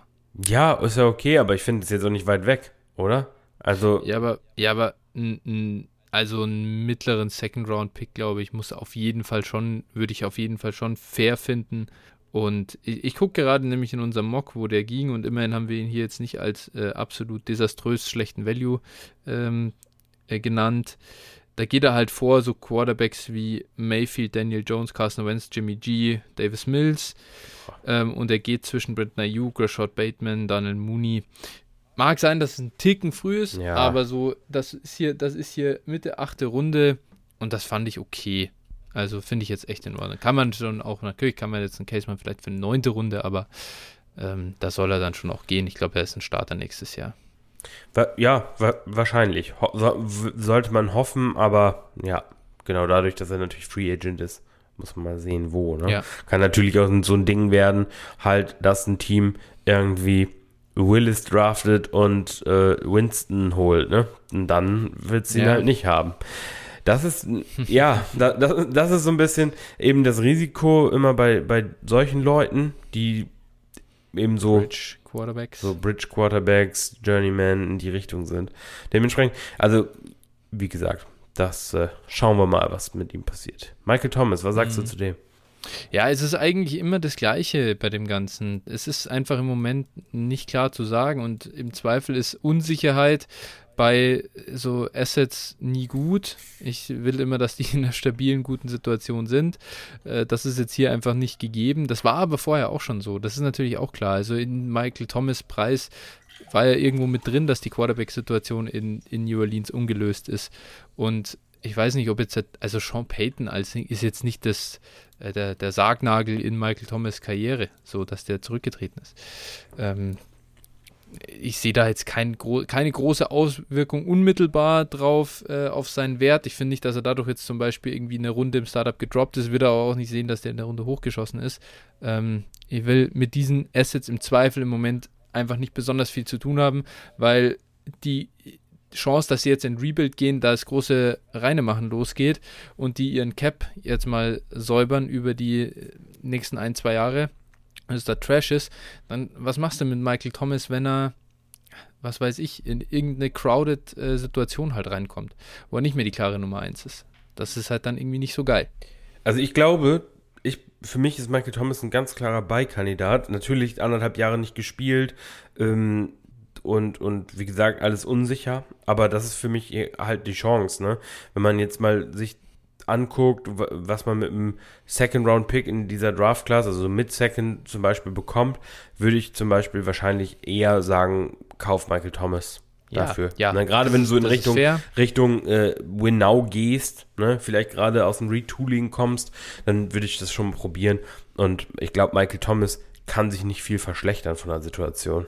Fair. Ich habe, das kann ich ja mal sagen, gerade einen 203 angeboten für Michael Thomas. Ja. Das wurde abgelehnt. Ah ja, okay. Ja, ich glaube, ich glaube, äh, fair, dass man das auch in einigen Ligen nicht bekommen oder ihn dafür nicht bekommen wird. Aber ich kann mir mhm. vorstellen, dass wenn wir zwei Monate weiter sind, das vielleicht ja. klappt. Ne? Also, dass das jetzt nicht klappt, okay, kann ich schon verstehen, weil viele natürlich denken, okay, Michael Thomas, da sind natürlich auch noch einige so ein bisschen, äh, ja, denken, scheiße, den, für den habe ich jetzt vielleicht mal viel ausgegeben oder den früh gepickt und äh, deshalb will ich ihn jetzt nicht für den Second Rounder abgeben. Aber wenn die Rookie-Draft-Zeit kommt, dann wissen wir alle, dann sinken Values von solchen Spielern und die Pick-Werte steigen. Dementsprechend glaube ich, dass wir so, wenn wir in die Draft-Season kommen, ihn dann auch für den Wert vielleicht kaufen können. Wilde Zeiten, als ich in einem Startup dabei war und Michael Thomas die 102 war. ja, wow. Ey. Ja, aber äh, also war ja auch kein, ich sag mal 102, ne? Okay. Ja, ja aber er war, der, war halt der, er war halt meilenweit der Dynasty Wide Receiver 1. Ja, das ja, muss man sagen. Ja. Und deswegen krass, ja. Genau. Ähm, und ja, Adam Troutman, dann äh, starte doch du mal mit Adam Troutman. Ja, gut, da brauchen wir nicht starten, nicht aufhören. Also Troutman hat eigentlich keinen Wert und äh, ist da ein junger Spieler, der wahrscheinlich der Tight End Starter sein wird nächste Saison, nehme ich an. Und äh, ja, pff, ist jetzt so Borderline-Cut-Kandidat, also den kannst du schon auf dem Roster natürlich. Uh, so schlimm. Nein, so behalt ihn auf dem Roster natürlich, aber also hat keinen Wert. Und also wenn mir einer einen Drittrunden-Pick random bietet, würde ich ihn wahrscheinlich abgeben. Uh, okay. Ah, da bin ich schon noch ein bisschen höher zumindest. Also okay. Drittrunden-Pick, dann nehme ich lieber Troutman und schaue mir das dritte Jahr an. Okay. Aber äh, ja, einfach nur, weil Titans halt vielleicht ein bisschen brauchen und die Situation ist auch echt nicht geil war. Aber ja. Ja, er war auch verletzt, ne? Das hast das ganze Jahr. Ja. Aber. Ja, und jetzt sind wir ehrlich, viel, wahrscheinlich wird er jetzt kein Top 5 Dynasty Titan mehr werden. Genau. Das wäre schon jetzt überraschend. Ich nehme, ich sag mal so, ich nehme dann lieber den Shot auf vielleicht mit diesem Pick auf Jalen Weidermeyer und also im Rookie Draft und bekomme vielleicht ja. eine neue Möglichkeit, wenn man den da bekommt, ne? So als, als Beispiel ja. und probiere den dann aus. Oder du äh, behältst ja den Drittrunden-Pick einfach, äh, holst den 23er dafür und tradest ihn in Season äh, für einen Backup Running Back, der dir dann 5, 6 Wochen Produktion gibt. Ja, genau. Möglichkeiten gibt es genug. Genau. Ja, richtig. So viel zur New Orleans-Frage. Ähm, die nächste, die wir hier haben, ist von Albatros232. Was würdet ihr momentan für Devin Singletary bezahlen? Beziehungsweise für was verkaufen? Wie seht ihr den Outlook von Gabriel Davis? Also zuerst mal Devin Singletary. Äh, was bezahlst du denn für Devin Singletary? Nix. also ich will ihn nicht haben, ganz einfach. Also äh, Singletary überrascht mich, also dass er nochmal Wert bekommen hat, überhaupt jemals. Ja. Ähm, aber ich glaube, dass Buffalo irgendwie was macht auf Running Back und dass Singletary da nicht der Alleinherrscher übers Backfield mehr sein wird, dementsprechend, weil Singletary auch undersized ist, weil Singletary auch nicht schnell ist, nicht athletisch ist und äh, ja, weil er einfach nix ist im Prinzip. Und er hat zwar jetzt ganz solide Leistung geliefert, aber ich glaube, das, was er gespielt hat, kann, können viele andere, die jetzt nicht unbedingt Zach Moss oder Matt Breeder haben, heißen, auch. Und dementsprechend, wie gesagt, mich würde es nicht wundern, wenn sie jemanden draften oder aber auch einen Free Agent wie, keine Ahnung, Melvin Gordon holen oder sowas. Das ja, wäre natürlich ja. extrem äh, schön für Melvin Gordon, aber wie gesagt, für Singletary wäre es dann aus. Dementsprechend ähm, würde ich ihn eher verkaufen. Ja, für was würde ich ihn kaufen? Also, also vielleicht mal so, bei Keep Trade Cut ist er gerade den 22,202 wert. Daher, wofür würde ich ihn kaufen? Das ist unrealistisch niedrig. Es wäre irgendwie ein Drittrunden-Pick. Äh, den würde ich schon ausgeben für ihn, einfach weil ich mir denke, wenn das tatsächlich über die Offseason schafft, dann okay. Äh, ich sehe es aber im Großen und Ganzen wie du. Ähm, wofür würde ich ihn verkaufen? Der ist jetzt den 202 wert ich würde ihn für einen mittleren Zweitrunden-Pick auch schon verkaufen, wenn ich jetzt in meiner Liga nicht mehr kriege. Und ich würde einfach auch nie mehr zurückschauen und mir denken, ja, scheiß drauf. Weil äh, ich finde auch, jetzt wo ich ihn wieder gegen die Chiefs gesehen habe, Mann, der ist so scheiße, Alter. Der, was der für Cutback-Lanes auslässt ja, und so, ja. das ist doch wirklich fürchterlich. Also, ich habe jetzt echt, bin jetzt nicht der größte Tape-Grinder und wer am meisten von Running Backs äh, versteht und irgendwelchen Blocking-Lanes, aber das ist so obviously nicht das Maximum, was da geht. Das tut schon weh beim Zusehen. Und wenn er mal eins trifft, dann ist er halt auch nicht besonders explosiv. Daher, nee, äh, Devin Singletary glaube ich einfach keinen Meter dran. Ja, also ich glaube, ich glaub, man kann echt einen fairen Case dafür machen, dass Buffalo äh, irgendwie Bottom 3 Backfield hat. Also. Wer ist denn überhaupt da noch schlechter? Ja, also, Texans halt, ne, mit Rex Burkhead und David Johnson Ja. finde ich schon, also boah, ganz ja, mies. finde ich besser. Äh, Aber finde ich besser. echt? Das ist- Echt? Ja. Ja, okay. find ich besser, also das finde ja. ich schon, finde ich schon heavy, aber ja, und danach wird's, wird's dann eben, wenn ich jetzt so überlege, wird's wahrscheinlich schon, schon dünn. Also die Ravens dieses Jahr, aber ja, Ja, die bekommen okay. jetzt ihre Spieler natürlich Klar, weg. das Ne? ist- Wieder, ja, meine ich. ja, Ähm, ja. ja. ansonsten wird's, wird's halt wirklich äh, schon, schon eng, ne? Wenn man da überhaupt schlechter sehen Ja, weil kann. selbst halt die ganzen Trash-Franchises irgendwie so denkt, äh, selbst die sind da halt irgendwie solider aufgestellt. Also, ja, nee, das ist echt, das ist nicht gut. ja, Miami, Ich Miami ist recht, auch schlecht, aber machen. genau. Ja, Gaskin ist Ja, zumindest, ja, Gaskin ist wahrscheinlich Ja. etwas besser als Singletary, aber auch nicht viel. Also Miami würde ich auch schon mit reinschmeißen. ja, Ja. fair, durchaus faire Kandidaten.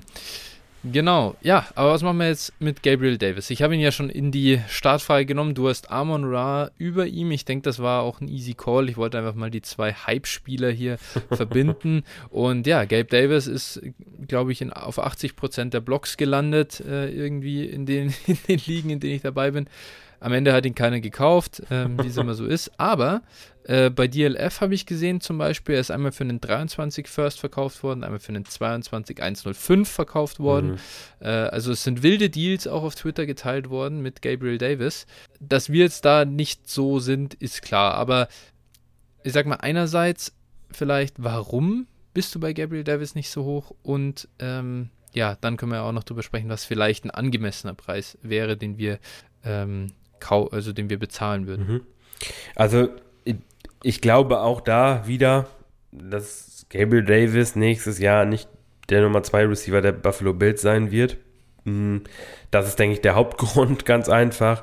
Ähm, Ich sehe ihn jetzt eigentlich gar nicht so negativ. Und wenn er jetzt dieses vier, vier Touchdown-Spiel nicht gehabt hätte, dann wäre es vielleicht sogar ein Kandidat, den man hätte überlegen können zu kaufen über die Offseason. Natürlich hat er jetzt so ein Breakout-Game, dadurch ist er unbuyable. Du hast gerade die Preise genannt, die gut zugegebenermaßen in, in ähm, amerikanischen Ligen dafür bezahlt wurden. Äh, völlig absurd. Ähm, genau, also ich persönlich für, für ein Late Second äh, könnte ich es mir überlegen. Aber da wäre ich auch Ja. schon, boah, ne? Also das ist aber so für Ja. mich so die, die Borderline, wo ich, wo ich zumindest mal überlege, alles darüber, ähm, ja, verkaufe ich ihn sofort. Ne? Also wenn ich einen Early, Early Second für ihn bekomme, 22, sofort weg. Ja. Ja, ich bin da im Prinzip ähnlicher Meinung. Ich wäre sogar wahrscheinlich noch radikaler. Ich gebe gar kein Second her Hm. und Ja. boah, ja, ein Third halt okay, weil das wirklich. Ja, die sind nicht werthaltig, aber ich denke mir auch bei einem Third einfach, dann flippe ich ihn lieber in den nächstjährigen Third und kann den unter der Saison für einen Impact-Player traden, weil ich jetzt schon sehe, wie Gabriel Davis neun Punkte pro Spiel auflegt und unter der Saison bekommst du einen feuchten Furz für ihn.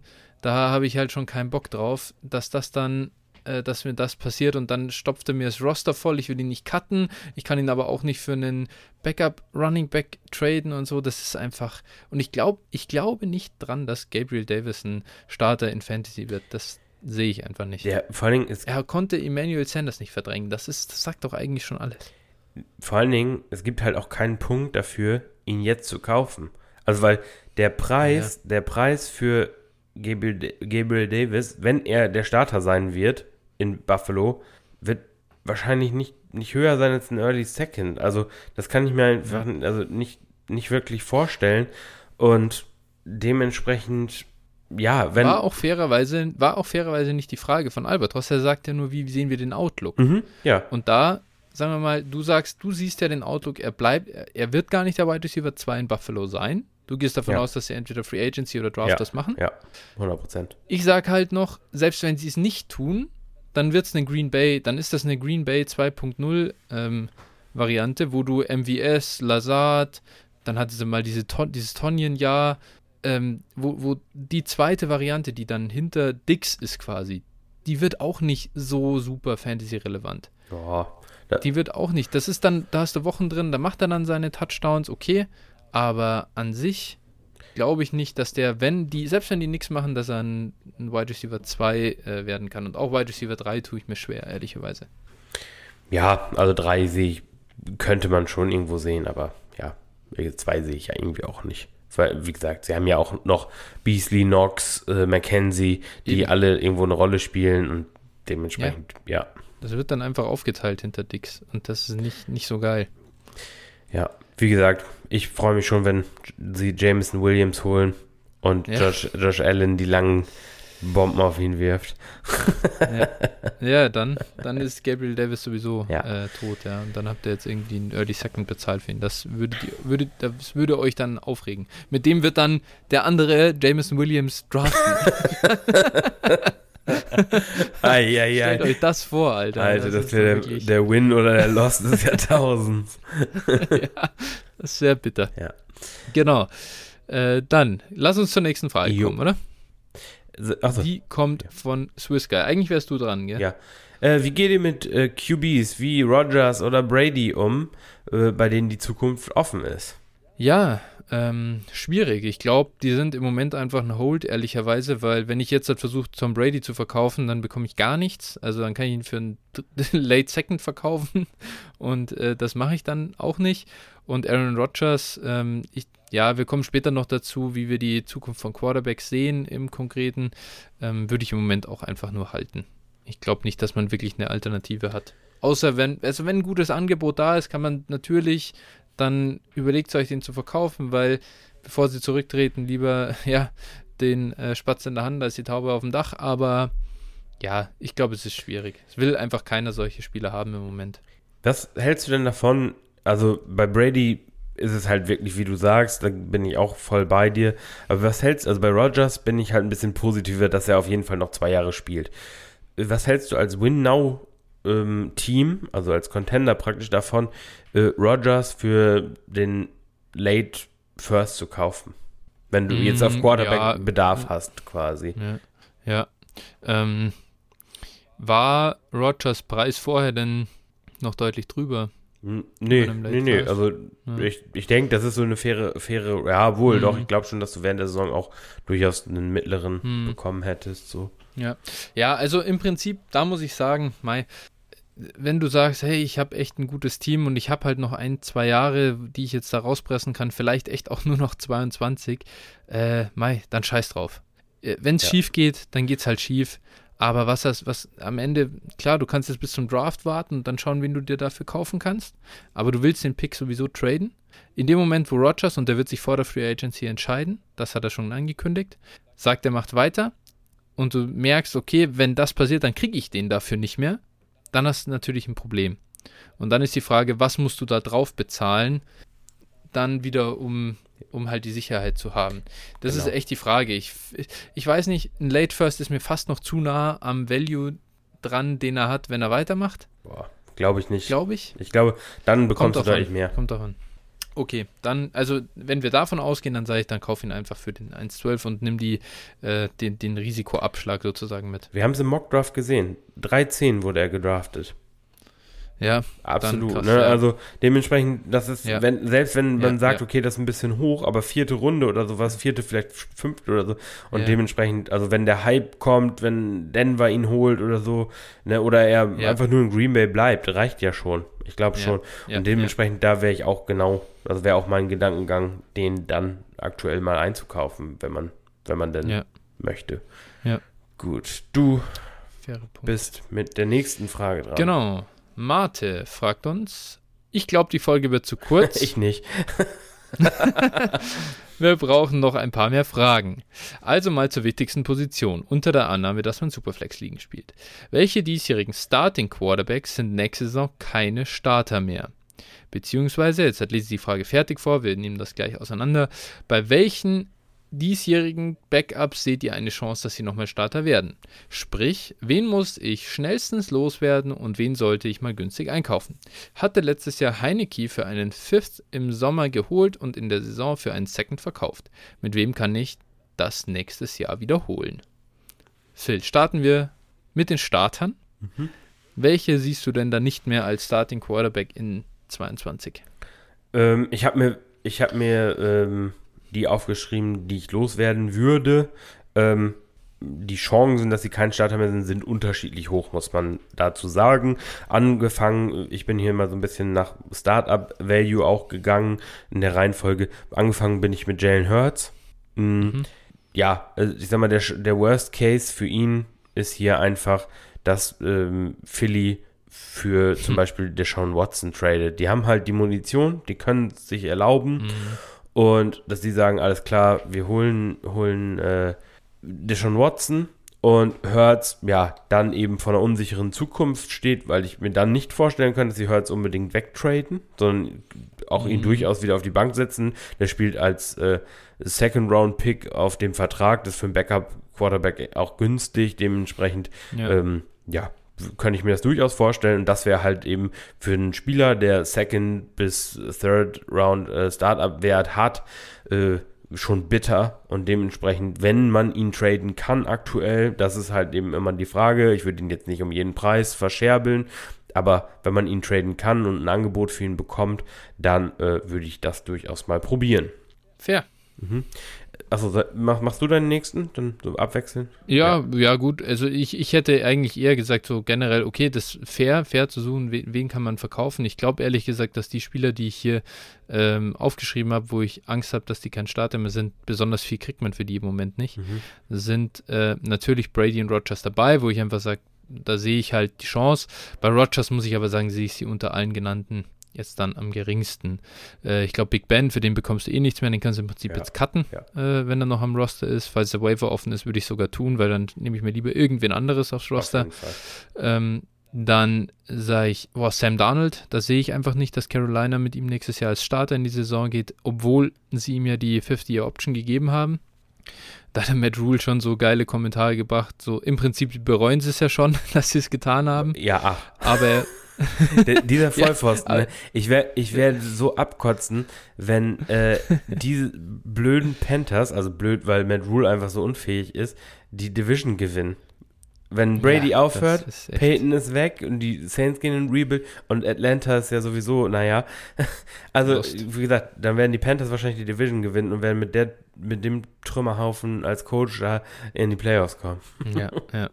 Ja, das ist absoluter Wahnsinn. Da fällt er auch noch in, ins Glück. Genau, äh, kriegt jetzt da sein letztes Jahr quasi, bevor er gefeuert wird und dann geht er mit ja. 7-9 in die Playoffs oder so. Oder ja, 8-9 jetzt mittlerweile. Ja. Äh, Wäre wahrscheinlich dann nötig. Aber wie auch immer, ähm, äh, Sam Darnold, da haben sie halt gesagt, da hat er ja irgendwie gesagt, ja, wenn er halt eine gute Saison gespielt hätte, wäre er so teuer geworden. Ähm, ein guter Punkt. ja.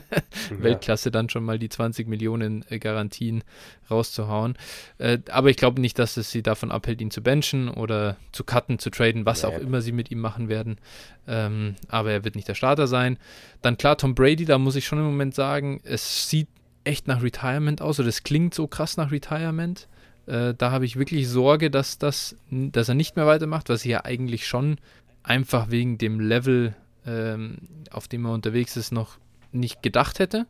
Er ist noch ganz klar ein Starter in der NFL und er ist immer noch ein Top 10 Quarterback. Äh, das hat er auch wieder gezeigt, finde ich, am Wochenende. Ähm, dann Davis Mills.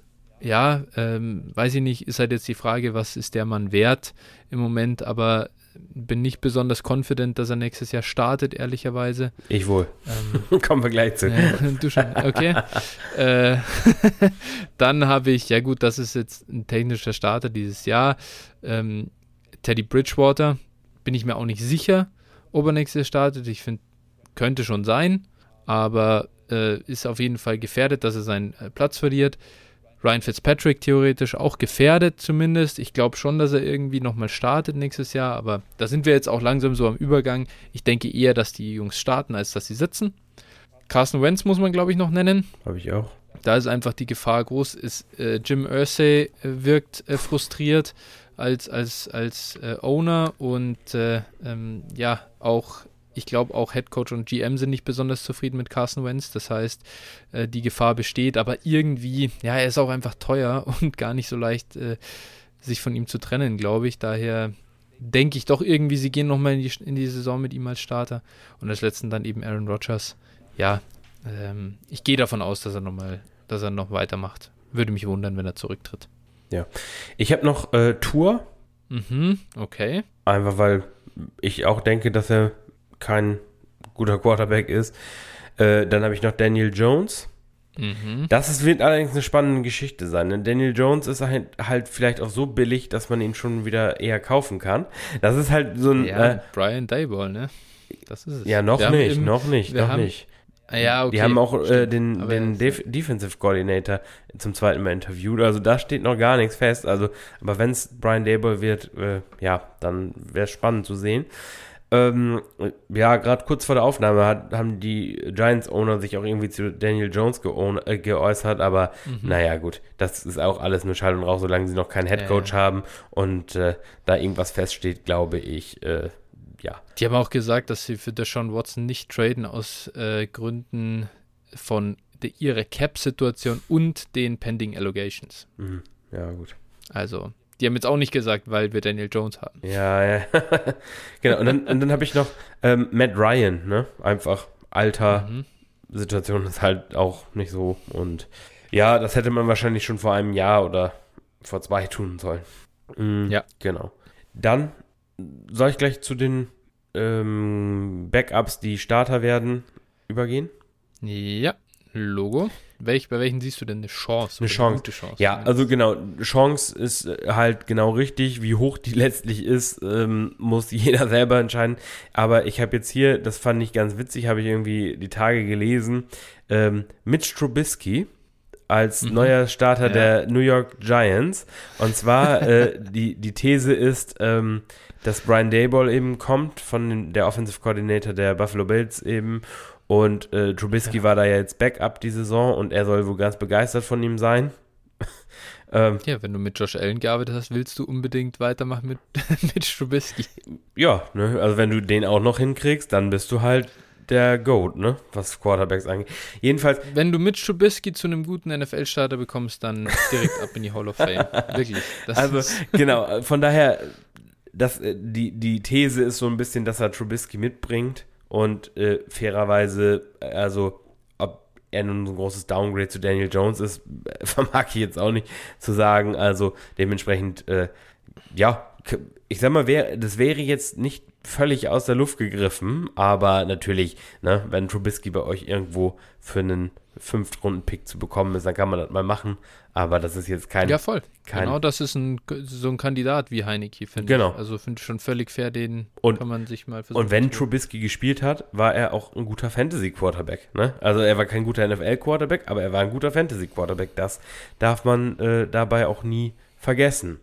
Ja, Dann habe ich Marcus Mariota, glaube ich, obvious hier. Die Frage ist halt, Ja. wo? Das ist so ein bisschen, Mhm. da fä- fällt mir oder fehlt mir im Moment so ein bisschen die Vorstellung. Aber ich denke, das sollte einer der ähm, höchst gehandelten Backups soweit sein. Mhm. wird halt auch Free Agent. Genau, ja. Ja, dann habe ich so ein bisschen betrogen, dass, also ich habe ich hab mir jetzt hier so, äh, einfach weil, also so, wo die Wertsteigerung eben möglich ist, gut, über James Winston haben wir gerade eben schon gesprochen, der ist nicht technisch gesehen kein Backup gewesen, sondern einfach nur verletzt. Ähm, ja, Davis Mills war zunächst Backup, hat dann ja viel gespielt. Mm, Das ist eine Preisfrage. Wenn ich den für einen, für Ja. einen Late Second bekomme, kaufe ich Davis Mills ein. Der war, hat die zweitbeste Rookie-Saison aller Quarterbacks in diesem Jahrgang gespielt. Das äh, in den Umständen. Und äh, das spricht auf jeden Fall schon für ihn. Und äh, dementsprechend, bevor ich da den Shot auf irgendwie ähm, Carson Strong oder sowas oder, oder Desmond Ritter nehme, ähm, könnte ich mir schon vorstellen, da auch für Mills zu traden. Fair. Dann habe ich, ja, Jimmy G ist auch kein Backup, aber der wird halt von vielen als solcher gesehen. Dementsprechend, ähm, aber der wird wohl irgendwo nächstes Jahr starten. Dementsprechend kann man auch mal aufgrund des Preises für ihn traden. Ähm, genau, Gardner Minshew, denke ich, auf jeden Fall auch ein Kandidat, den man erwähnen soll. Mhm. Ne, sollte auch Möglichkeit natürlich, dass der irgendwo landet. Ich weiß gar nicht, wie da die vertragliche Situation aussieht, ob der auch Free Agent ist. Nee, glaube ich Okay. müsste, ich nicht. müsste Das ein Team jetzt, für ihn Das ist ja seine zweite, das ist ja, also Ah, ja. seine Sophomore-Season, richtig? Nee, Der wird noch ein drittes Jahr haben. nee, der ist, ist er nicht in seinem dritten Jahr? Nee. Das Ah, war denn- sein zweites. Der ist doch, letztes Jahr war der doch Ja. in, in Jacksonville, oder? Vor- Und dann kam Lawrence. Gute Frage. Ja, stimmt, stimmt. Könnte sein. Ja, okay. Nee, nee, nee, nee, er ist in seinem dritten Doch. Jahr. Hast völlig recht. Okay. Wer, hinter wem war denn der da ein Backup letztes Jahr? Da hat er so teilweise gespielt irgendwie. Weiß ich gar nicht. Ja, doch, doch, da äh, haben die, da haben die doch ähm, hier den, den anderen Rookie-Quarterback, der im ersten Spiel ganz gut aussah, reingeschmissen und Mike Glennon reingeschmissen Ah. und sowas. Ah, ja, Diese ja, Scherze. ja, okay. Also, das Mike, wenn Mike. Glennon nochmal ein NFL-Spiel startet, ne, dann melde ich mich auch für den NFL-Draft an. also, das ist ja so ein. Du kannst signen irgendwo. ja, der, weißt du, der. Du bist ja schon, du bist ja schon durch durch den mit deinem Alter. ach so, ja, ja, siehst du. Training Du bist Camp. ein undrafted Free Agent. Ja, dann komme dann komm ich äh, irgendwo durchs Trainingscamp gemogelt und dann guck dir mal die Career Earnings von Mike Glennon an. Ja, ja, das, Das ist echt, Das ist äh, absolut insane. So keine. Mit Chase Daniel halt. Ja, gut, ne? Aber wie gesagt, also, naja, gut, komm. Also Mike Glennon ist es nicht. ähm, Ja. Dann habe ich mir ein, aufgeschrieben, das finde ich ist ein ganz interessanter Kandidat. Kyle Trask. Ja, Finde ich super spannend. Absolut. Da würde ich auf jeden Fall jetzt mal irgendwo mal nachfragen. ja. Mhm. Ja. Vielleicht, wenn ihr einen größeren Trade äh, anbieten wollt, so als äh, Throw-In, dann ist es nicht so auffällig, Genau. weil in spätestens in dem Moment, wo man ein Angebot macht, wird der andere sagen, oh, Brady hört ja vielleicht auf, was Ah, hat ja, er? genau. Ne, Ja. so, also von daher, das würde ich auf jeden Fall mal probieren. Ähm, und dann habe ich mir noch, äh, ja, Kellen Mond und ähm, Genau. Tyler Huntley. Also für den, Hey, jetzt hast du wirklich jeden genannt, den ich hier Ja. habe. Jetzt dachte ich, die zwei zumindest lässt du mir noch, aber nee, äh, keine Chance, keine Chance. Ja, dann, aber dann lasse Kellen Mond, denke ich, äh, ist obvious. Mike Zimmer hat ihn gehasst. Mike Zimmer ist nicht mehr in Minnesota. Vielleicht äh, kommt ja jetzt jemand hin, der Kellen Mond einfach einsetzt und es mal probiert. Und er ist jemand, das haben wir zum Draft schon gesagt, der potenziell für Fantasy ganz interessant sein kann. Der ist einfach mobil und im Zweifel sieht er dann vielleicht auch mal ein paar Spiele gar nicht so äh, katastrophal aus und dann ist auf jeden Fall so ein Second Rounder auch wieder drin. Und besonders teuer dürfte er im Moment nicht sein. Tyler Huntley ist fast schon wieder so ein Kandidat, den finde ich, kann man sich mal für ein bisschen länger sowieso aufs Roster holen. Unabhängig davon, ob er nächstes Jahr startet, aber ich denke, die Ravens haben ihn ganz gut entwickelt und haben und man hat gesehen, dass er wohl zumindest mh, ja, Low-End-Starter vielleicht sein kann in der Liga. Und äh, kann ich mir vorstellen, dass wenn er Free Agent wird, dass es durchaus Interesse aus der Liga gibt und äh, Teams ihm vielleicht auch einen, einen Starterposten äh, in Aussicht stellen und dann wird er sich nicht hinter Lamar auf die Bank setzen. Zumindest würde es mich sehr wundern. Ja. Daher finde ich das ein echt äh, interessanter Kandidat. wi- witzigerweise erinnert mich das ein bisschen an Tyrod Taylor, der äh, ja, glaube ich, auch Backup bei den Ravens war und äh, dann die Mhm. Bills für ihn getradet haben und ihn starten lassen haben, ne? weil er Ah, auch ganz okay, okay. war. Ja. Also dementsprechend, also so diese Situation, äh, irgendwie gerade so ein bisschen, Ja. äh, ja, deshalb, wie gesagt, finde ich auch spannender Spieler und wenn er startet, auch Fantasy-mäßig echt gut unterwegs. Genau, das war es dann zu der Frage und ich glaube, dann können wir weggehen von der ganzen, ja, ähm, äh, Fantasy, von den News äh, und, und Fantasy, ja, Spielerbezug rüber zum Value von Picks bzw. Roster Construction. Dazu haben wir ein paar Fragen gekriegt und die erste, ah, du musst vorlesen, Mhm. kommt von Mate. Genau, Mate, also ist äh, ein bisschen zur, ja, äh, das war jetzt eine zweite Teilfrage praktisch. Ich bringe nochmal das Thema von Sonntag, drei First für Acres. Da gab es eine Diskussion im ähm, Talk-Channel während der Spiele. Äh, lassen wir mal den Spieler außen vor. Unter welchen Umständen würdet ihr überhaupt drei First für einen Spieler zahlen? Bin bislang immer mit dem Ansatz dran gegangen, dass drei Spieler besser sind als einer. Kann man vielleicht gut mit der Frage, genau, da kommt gleich noch eine Frage, mit der, man es gegebenenfalls kombinieren kann. Genau, was sagst du denn dazu? Ähm, generell ja, also unter welchen Umständen würde ich überhaupt drei First bezahlen? Beispiel, ich habe den 1.10 bis 1.12 in einem Draft, das heißt, ich weiß schon, das sind alles Late Firsts. Ähm, vielleicht hauen mich da die Spieler an der Stelle nicht unbedingt um. Ähm, ja, genau. Das heißt, dann äh, bin ich da vielleicht schon bereit, äh, die auch abzugeben. Das heißt, ich würde es immer dann versuchen, in Startup Value quasi zu übersetzen. Heißt, jetzt ein Late First zum Beispiel ist halt klassischerweise so ein Neuntrunden-Pick vielleicht im, im Startup. Und äh, da ungefähr, also wenn man sich das überlegt, okay, würde man für würde man jetzt selber den 101 im Startup für drei Neuntrunden-Picks kaufen? Und dann würde ich mir denken, ja, das würde ich tun. Und so gehe ich halt dann durch und überlege mir, welchem Spieler würde ich denn solche Startup-Picks äh, hergeben. Wenn das dann Random Firsts werden oder ähm, mit oder sogar frühe Firsts, dann kann man ja sagen, so ein früher First, das ist im Zweifel irgendwie ein Drittrunden-Pick bei einer guten Klasse mit äh, Spielern auf den richtigen Positionen, die gut sind, auch mal ein Zweitrunden-Pick ähm, dann wird das natürlich immer, werde ich natürlich da immer konservativer und sage, ah, ah, nee, drei First, sorry, äh, gebe ich halt für gar keinen Spieler mehr her. Wenn das drei Early 23er Firsts sind, dann gebe ich die auch, also weiß ich nicht. Ich glaube, dann gebe ich die auch nicht für Josh Allen her. Das ist mir dann, da warte ich halt lieber ab, weil ich weiß, da kommen Spieler, der Hype wird massiv und ich gebe den 101 ja auch für einen Zweitrunden-Pick und einen Viertrunden-Pick ab im Startup. Und da weiß ich, die werde ich am Ende kriegen über diese ähm, frühen Firsts. Daher, ja, ist es echt, es kommt total auf den Wert dieser Firsts an.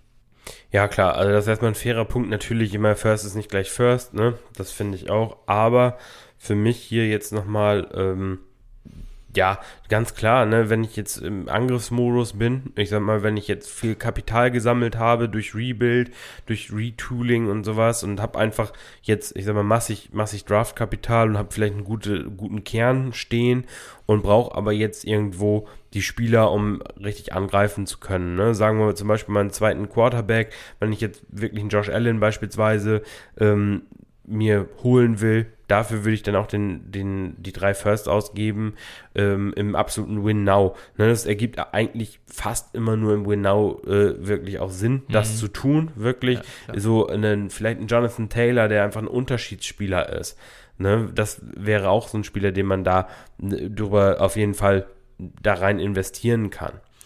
Ähm, genau, andersrum zum Beispiel, und zwar, wenn wir immer drei First sagen, man sieht selten in Trades, dass wirklich drei First-Round-Picks über die Theke gehen. Mhm. Ähm, man muss einfach auch Spieler-Value dafür setzen. Ne? Also ich sag mal, ja. es ist, kann zum Beispiel auch Sinn ergeben, wenn man jetzt vom Win Now in den Rebuild geht und dann sagt, okay, mh, hm, ich habe jetzt vielleicht Cook und Camara und gebe die jetzt in Richtung für so ein, für so ein Asset wie, wie ein jungen Quarterback ab. Ne, dann, ich sag mal, hat man diese, diese Assets, die eher Wert verlieren, äh, gibt man in dem Moment ja. ab und holt sich dafür mehr Sicherheit. Es gibt keine Sicherheit im Fantasy Football, haben wir oft genug mhm. gesehen. Aber das wäre jetzt für mich auch ein, ein Beispiel, wo man das rechtfertigen kann. Ne? Was ja. man dann mit dem Spieler letztlich macht, ist dann, ist dann natürlich eine andere Geschichte. Aber ich schichte so gesehen mein Kapital um, weil ich einfach in dem Moment mir eher in die Sicherheit investiere. Ne? Und, und das ist, äh, wäre auch so ein Beispiel. Ich glaube, wenn wir, man muss das auch, man darf das nicht zu, wie soll ich sagen, nicht zu wörtlich irgendwo nehmen, wenn, wenn wir sowas sagen. Oder wenn man denkt, das ist dann, so, also stellt euch vor, wenn ich kann sogar sagen, der 101 ist 2 First wert. Das ist ein First. Mhm. Aber der ist 2 wert, ja. weil der halt, weil der, weil, weil das, es gibt Tierbreaks. Es gibt einfach so einen Unterschied im Value. Wenn ich äh, jetzt halt nochmal ein Jahr zurückdenke, Devonta Smith war ein First, Najee Harris war ein First. Das ist nicht das Gleiche. Das ist total unterschiedlich. Und deswegen, ja, natürlich sind frühe Firsts halt viel, viel mehr wert. Und dann muss man sich das halt, und wir, wenn wir jetzt sagen, wir, keine Ahnung, äh, geben halt für einen super Top, für einen Jonathan Taylor, wollen wir halt auf jeden Fall drei First. Ja, weil wir halt jetzt nicht davon ausgehen, dass diese drei First, der 22 101, der 23 101 und der 24 101 sein ja, werden. Genau. Wenn wir das wissen, dann geben wir wahrscheinlich schon für weniger ab. Dann schicken wir noch was, legen wir noch was drauf auf Jonathan Taylor. Aber ist halt, ja, ihr wisst ja auch, wie es ist. So, äh, ja, so sehr in die Tiefe kann man dann auch nicht jedes Mal gehen. Und ähm, ein First, was ist, was ist ein First am Ende der durchschnittliche First, was ist das wert? Das ist ja die, die philosophische Frage, die dann eigentlich dahinter ja. steht. Äh, für welchen Spieler gibt man drei ab?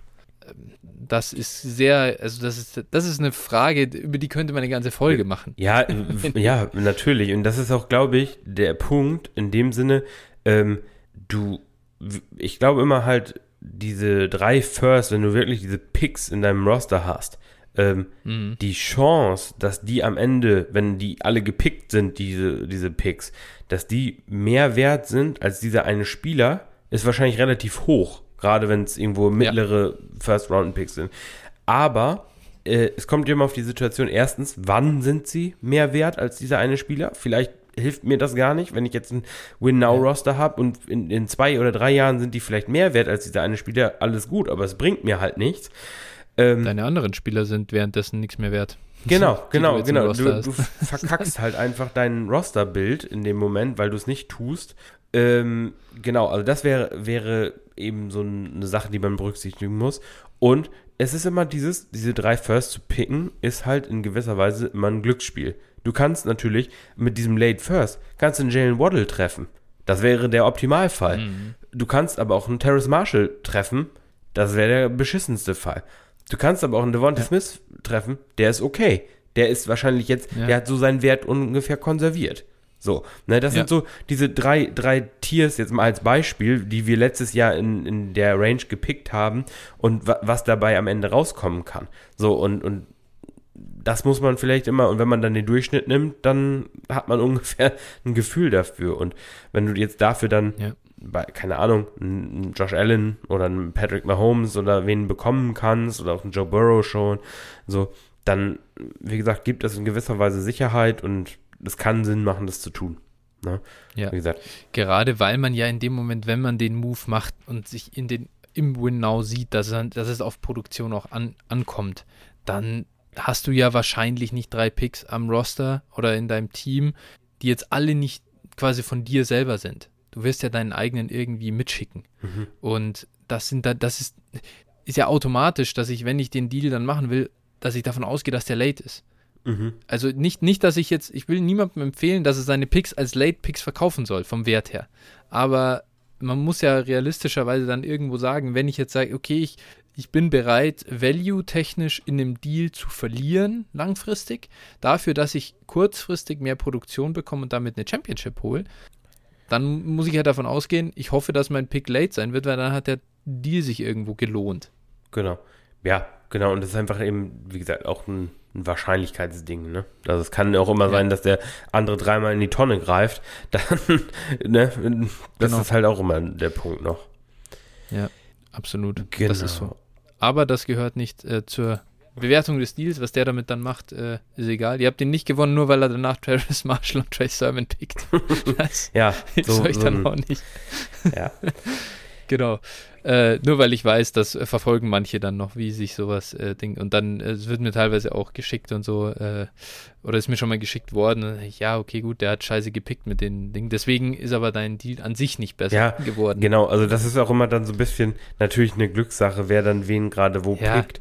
Und äh, ja, da Man darf sich auch selber nicht dafür dann äh, geißeln, weißt du, wenn du selber derjenige bist, der dann mit den Rookie-Picks in die Scheiße gegriffen hat, ja, jetzt habe ich ja total den Deal verloren. Nee, den Deal hat, der Deal ist das, hat, ändert sich dadurch nicht mehr. Du hast den Pick verkackt, aber du hast nicht den Deal verloren. Das ist, ja. das ist einfach, der Pick ist ja deswegen nicht weniger. Ja, genau, wert. du hättest den Pick, du hättest den Pick halt auch in dem Moment wieder für einen anderen Spieler wegtraden können. Genau. Und der vielleicht mehr wert gewesen. Also das, das muss man sich immer, ja. ne? also dementsprechend, genau.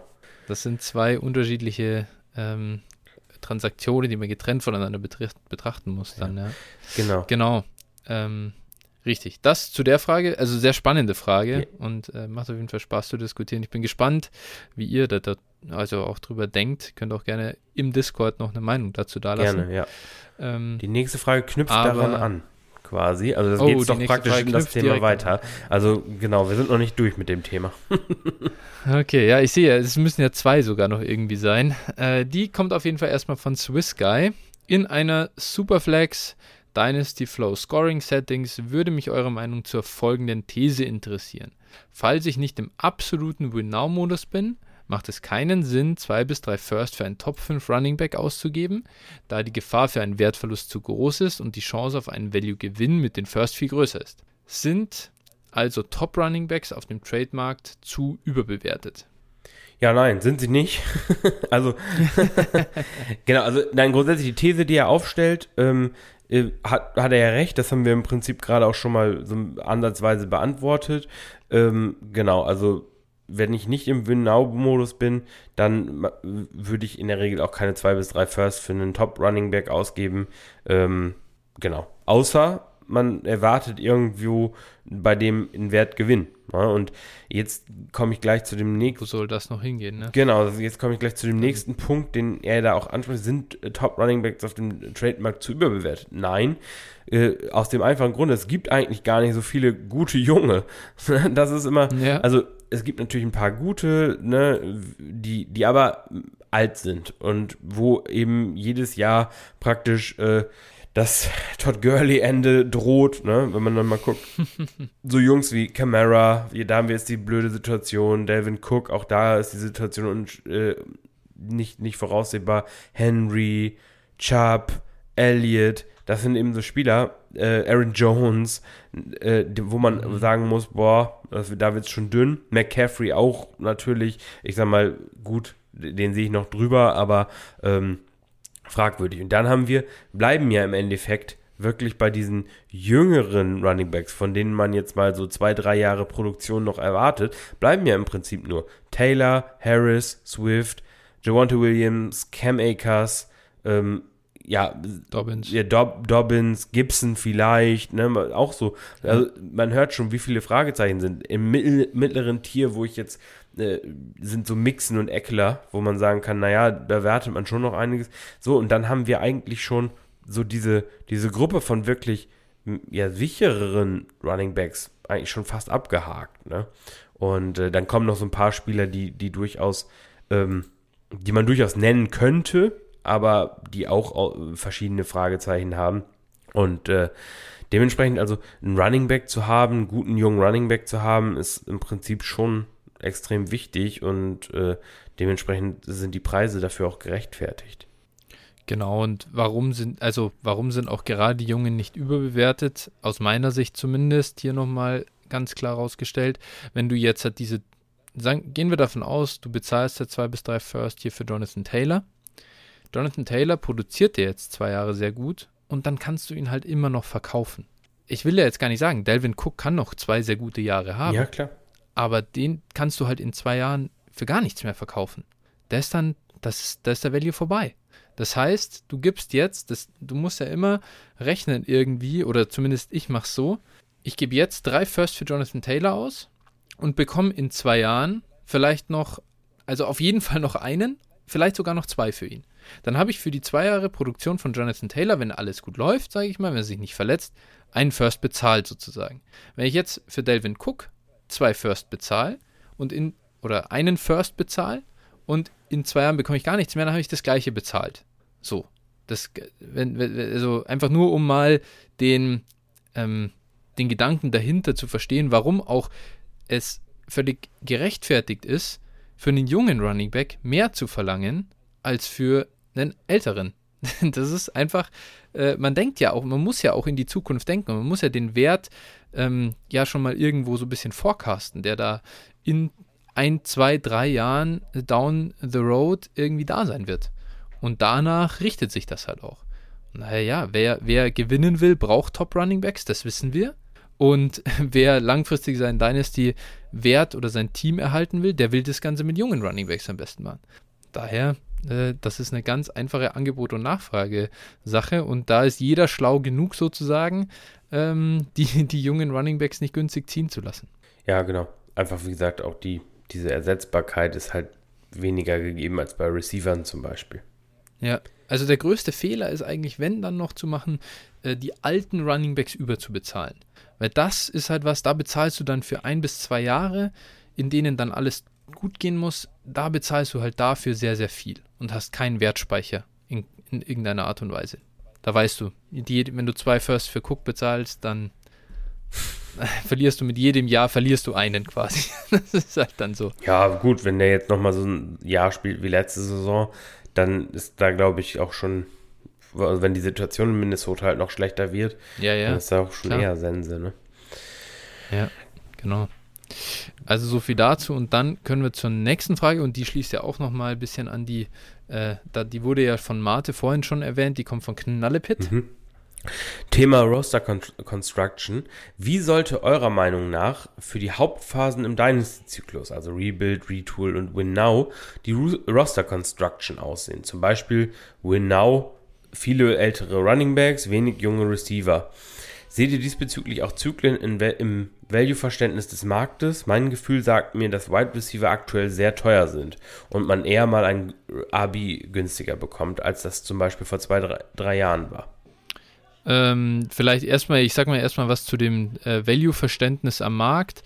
Einerseits ja, Wide Receiver, glaube ich, sind teurer äh, im Moment, auch gerade sogar als letzte Offseason. Kann ich mich noch sehr gut erinnern, als quasi kein Wide Receiver früh ging. Das ist mittlerweile ein bisschen anders. Ähm, und Running Backs, ja, waren früher äh, teurer, auch das ist richtig. Wir haben halt sehr, sehr viel erlebt und mittlerweile, man muss einfach sagen, ich, ich sehe das auch nicht mehr, dass sich das Rad da in der NFL nochmal wirklich zurückdreht, dass wir nochmal diese Frank Gores und LaDainian Tomlinsons sehen, die einfach bis in ihre ja, frühen 30er hinein einfach Top-Backs sind und Workhorses. Ähm, da tue ich mir im Moment schwer damit. Mich mag jemand Lügen strafen am Ende, aber daher finde ich das auch der Markt hat sich da einfach auch dem Ganzen angepasst und hat sich da korrigiert, weil man zu lang an den Running Backs festgehalten hat. Ähm, genau, und dann vielleicht einmal kurz dazu, äh, ja, sag doch du erstmal dann vielleicht was zum, äh, zu dem Zyklus an sich, wie man es im Rebuild, Retooling und Winnow generell sein Roster so zusammenstellt. Ja, also im Rebuild will ich, will ich eigentlich nichts haben. Ähm, da, da haue ich eigentlich alles, verkaufe ich fast alles, was mir nicht irgendwie einen langfristigen Wert garantiert oder sowas. Im, äh, und, und im Prinzip setzt erstmal alles auf Null und guckt dann, dass ich äh, Assets bekomme, die Wert gewinnen können. Ähm, ja. So beim Retool zum Beispiel wäre es eben so, äh, gewisse Pfeiler im Team zu haben, im Bestfalle Quarterbacks, eventuell Receiver, eventuell einen jungen Tight End, ähm, Running Back, vielleicht mal einen, ne, oder ich sag mal, da zu gucken, Leute, die da auch jetzt äh, wiederkommen von Verletzungen, wie Dobbins, wie Etienne zum Beispiel, wären da sicherlich spannende Assets. Ähm, genau. Und im Win Now möchte ich natürlich alles haben, was Punkte macht. Ne? Also, mhm. um es mal ganz vereinfacht zu sagen. Da sind alle Katzen grau. Mm, genau, und da, da äh, wirklich, ich sag mal, da, da bin ich mir auch nicht zu schade. Du hast vorhin natürlich gesagt, so, natürlich wollen wir immer gerne die jungen Running Backs haben, die dann auch über längeren Zeitraum scoren und nicht so den Wert verlieren. Aber man muss auch ganz klar sagen, die sind halt auch teurer.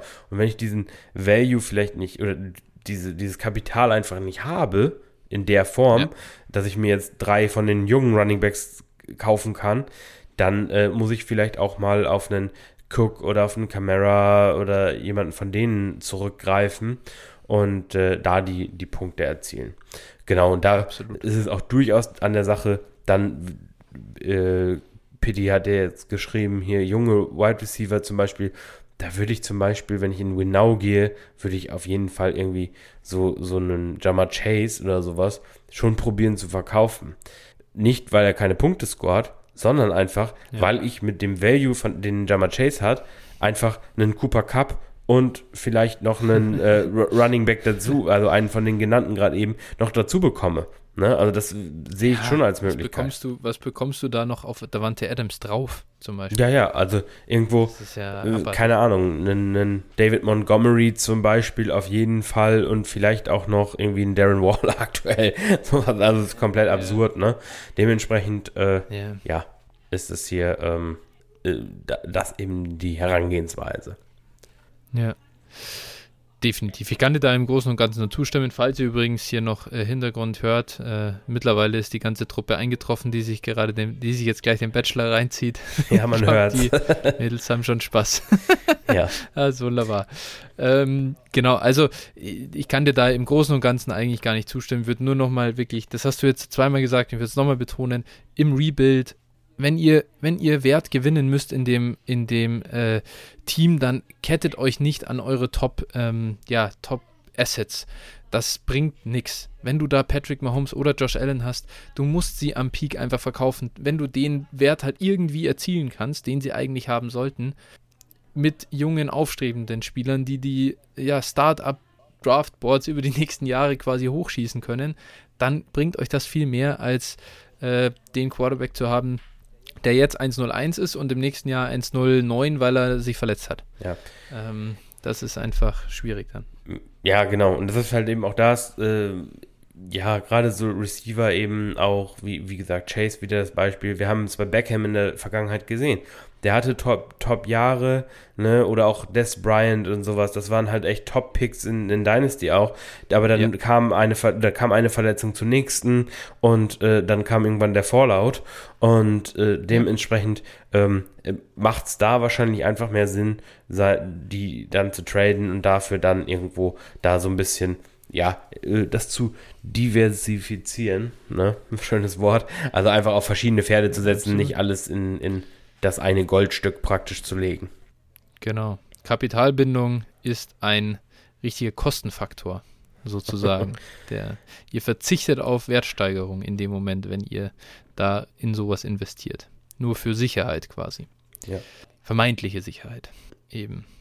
Genau. So viel, glaube ich, zur Roster Construction und so weiter. Jetzt das nächste Thema, das wir auf der Agenda haben, ist der Startup Draft. Und da kommt die erste Frage von Tommy H09. Äh, du hattest die letzte vorgelesen, oder? Bin ich dran? Ähm, ja. Genau. Der fragt: Gibt es einen allgemeinen Wert, den man Spieler in Startup-Runden, also zuordnen kann. Beispiel für Spieler aus Runde 1 möchte ich mindestens zwei Firsts haben. Gerne für mehrere Runden erwähnen, falls ihr sowas habt, beziehungsweise es sowas gibt. Ja, Phil. Ja. Keine einfache Frage, kannst du die beantworten? Ja, gibt's so, kann man so äh, pauschal natürlich nicht sagen. Es gibt jetzt nicht, äh, ein First-Round-Pick ist jetzt äh, drei First wert zum Beispiel, aber ähm, ja, ich habe beispielsweise im Discord habe ich mal aufgeschrieben, ähm, welche Spieler zum Beispiel, wie ich die sehe, von der, und habe die auch mal so ein bisschen beziffert vom Wert her. Ähm, genau, also das kann man da sehen und, und also es verhält sich schon so, dass zum Beispiel das erste Tier würde ich jetzt einfach mal nennen, ist, besteht für mich aktuell aus Mahomes, Josh Allen und Justin Herbert. Diese drei sind da drin, die haben den höchsten Wert und äh, danach geht es dann halt runter. Ne? Und das ist immer tier, tierweise, nicht rundenweise. Ich habe aber trotzdem zur Spaßeshalber mal so ein bisschen geguckt und äh, habe mal so ein bisschen im Kopf beziffert und jetzt, ne, das ist natürlich auch immer so ein bisschen das eigene Value-Verständnis. Also man kann jetzt nicht pauschal sagen, wer ist das wert, aber ich würde mal so sagen, also wie gesagt, Runde 1 hat so ein bisschen die eigenen Gesetze, Runde 2 auch noch, wo wir wirklich Spieler haben, die dann auch teilweise mehr als, mehr als drei First vom Wert her rein ähm, wert sind. Und dann aber so circa ab Runde 3 kann man sagen, irgendwo Runde 3 ist so ganz grob zwei First wert, ab Runde 4 so ganz grob ein First plus ein Second und dann Runde 5 bis 7 so circa ein First. So, ne, das ist jetzt mal so ganz grobe, mhm. was, was ich jetzt so festgestellt habe, das wird nie hundertprozentig passen. Ne? Also ganz klar, wie ja. gesagt, immer tierweise, aber so, das war jetzt so, was mir aufgefallen ist, was ich im Groben und Ganzen für die Spieler so ansetzen würde. Wie gesagt, es ist aber natürlich äh, immer Tier, Tier ja, aber ist ja eine, ich, ich finde das gar nicht so, also finde das gar nicht schlecht und vor allem äh, deckt sich ja auch ein bisschen damit, wo ich sage, so ein Late First hatte ich ja mit einer neunten Runde, achte, neunte Runde beziffert. Das kommt ja dann gar nicht schlecht hin, dass du sagst, so ab Runde äh, ja, 6, 7 vielleicht bist du mit einem zufrieden, weil du natürlich nicht davon ausgehst, dass das unbedingt ein Late First ist, So, sondern kann er mitwerden. Von dem her, ja, also man, ich finde, man kann sich halt angucken, wo gehen denn in Rookie Drafts, also wenn ihr Rookies mitdraftet, wo gehen denn diese Rookies, die ähm, ja, Ende der ersten Runde gepickt werden und so. Das kommt immer auf die Draftklasse an, aber kann man sich ja sogar in, wenn ihr mal ADPs anschaut von äh, Spielern, also von Startups mit Rookies inkludiert, könnt ihr mal sehen, wo so der Pick 1, 1, 1,5, 1,12 und so weiter geht. Das variiert schon natürlich von Jahr zu Jahr, aber es variiert auch nicht total krass. Also ähm, eine schwächere Draftklasse wird natürlich mal ein, zwei Runden später sein, der 1,12 und vielleicht ist mal kein Prospekt dabei, das schon in der äh, Ende der ersten Runde geht, so wie es äh, T-Law letztes Jahr war, aber trotzdem sind die, als in jeder Klasse gibt es, glaube ich, immer jemanden, der irgendwann über die Offseason in die zweite Runde rein, rein äh, creept, oder? Ja, wird auch, Ohne geht wird auch ganz ehrlich, wenn einer der Top Running Backs oder sowas oder der Quarterbacks in diesem Jahr irgendwie einen Top Landing Spot bekommt und einen Hype bekommt, dann wird das wahrscheinlich auch dieses Jahr wieder passieren. Ja, safe. Also Hall mit geilem Landing-Spot, da kann ich euch schon sagen, dann ist der äh, 2,6, 2,8 äh, und so kann der dann auf jeden Fall gehen. Ja. Wir haben ja gerade davon gesprochen, wie wertvoll äh, junge Top-Running-Backs äh, sind genau. und warum. Ähm, genau. Dann kommen wir Richtig. direkt zur nächsten Frage von Giska. Das bezieht sich auch auf den Startup Draft. Und zwar äh, Frage zu Diskrepanz von Rookie Picks Value im Startup im Vergleich zu Trades. Kann es sein, dass man in Drafts eher die Opportunity sieht und in Trades mehr das Risiko? Oder ist man in den Trades quasi befangen, weil der abzugebende Spieler schon im eigenen Besitz ist und Dinge, die man besitzt, gefühlt immer wertvoller sind? Was ist eure Erfahrung dazu? Also meine Erfahrung ist, im Startup Draft sind äh, Rookie Picks am billigsten.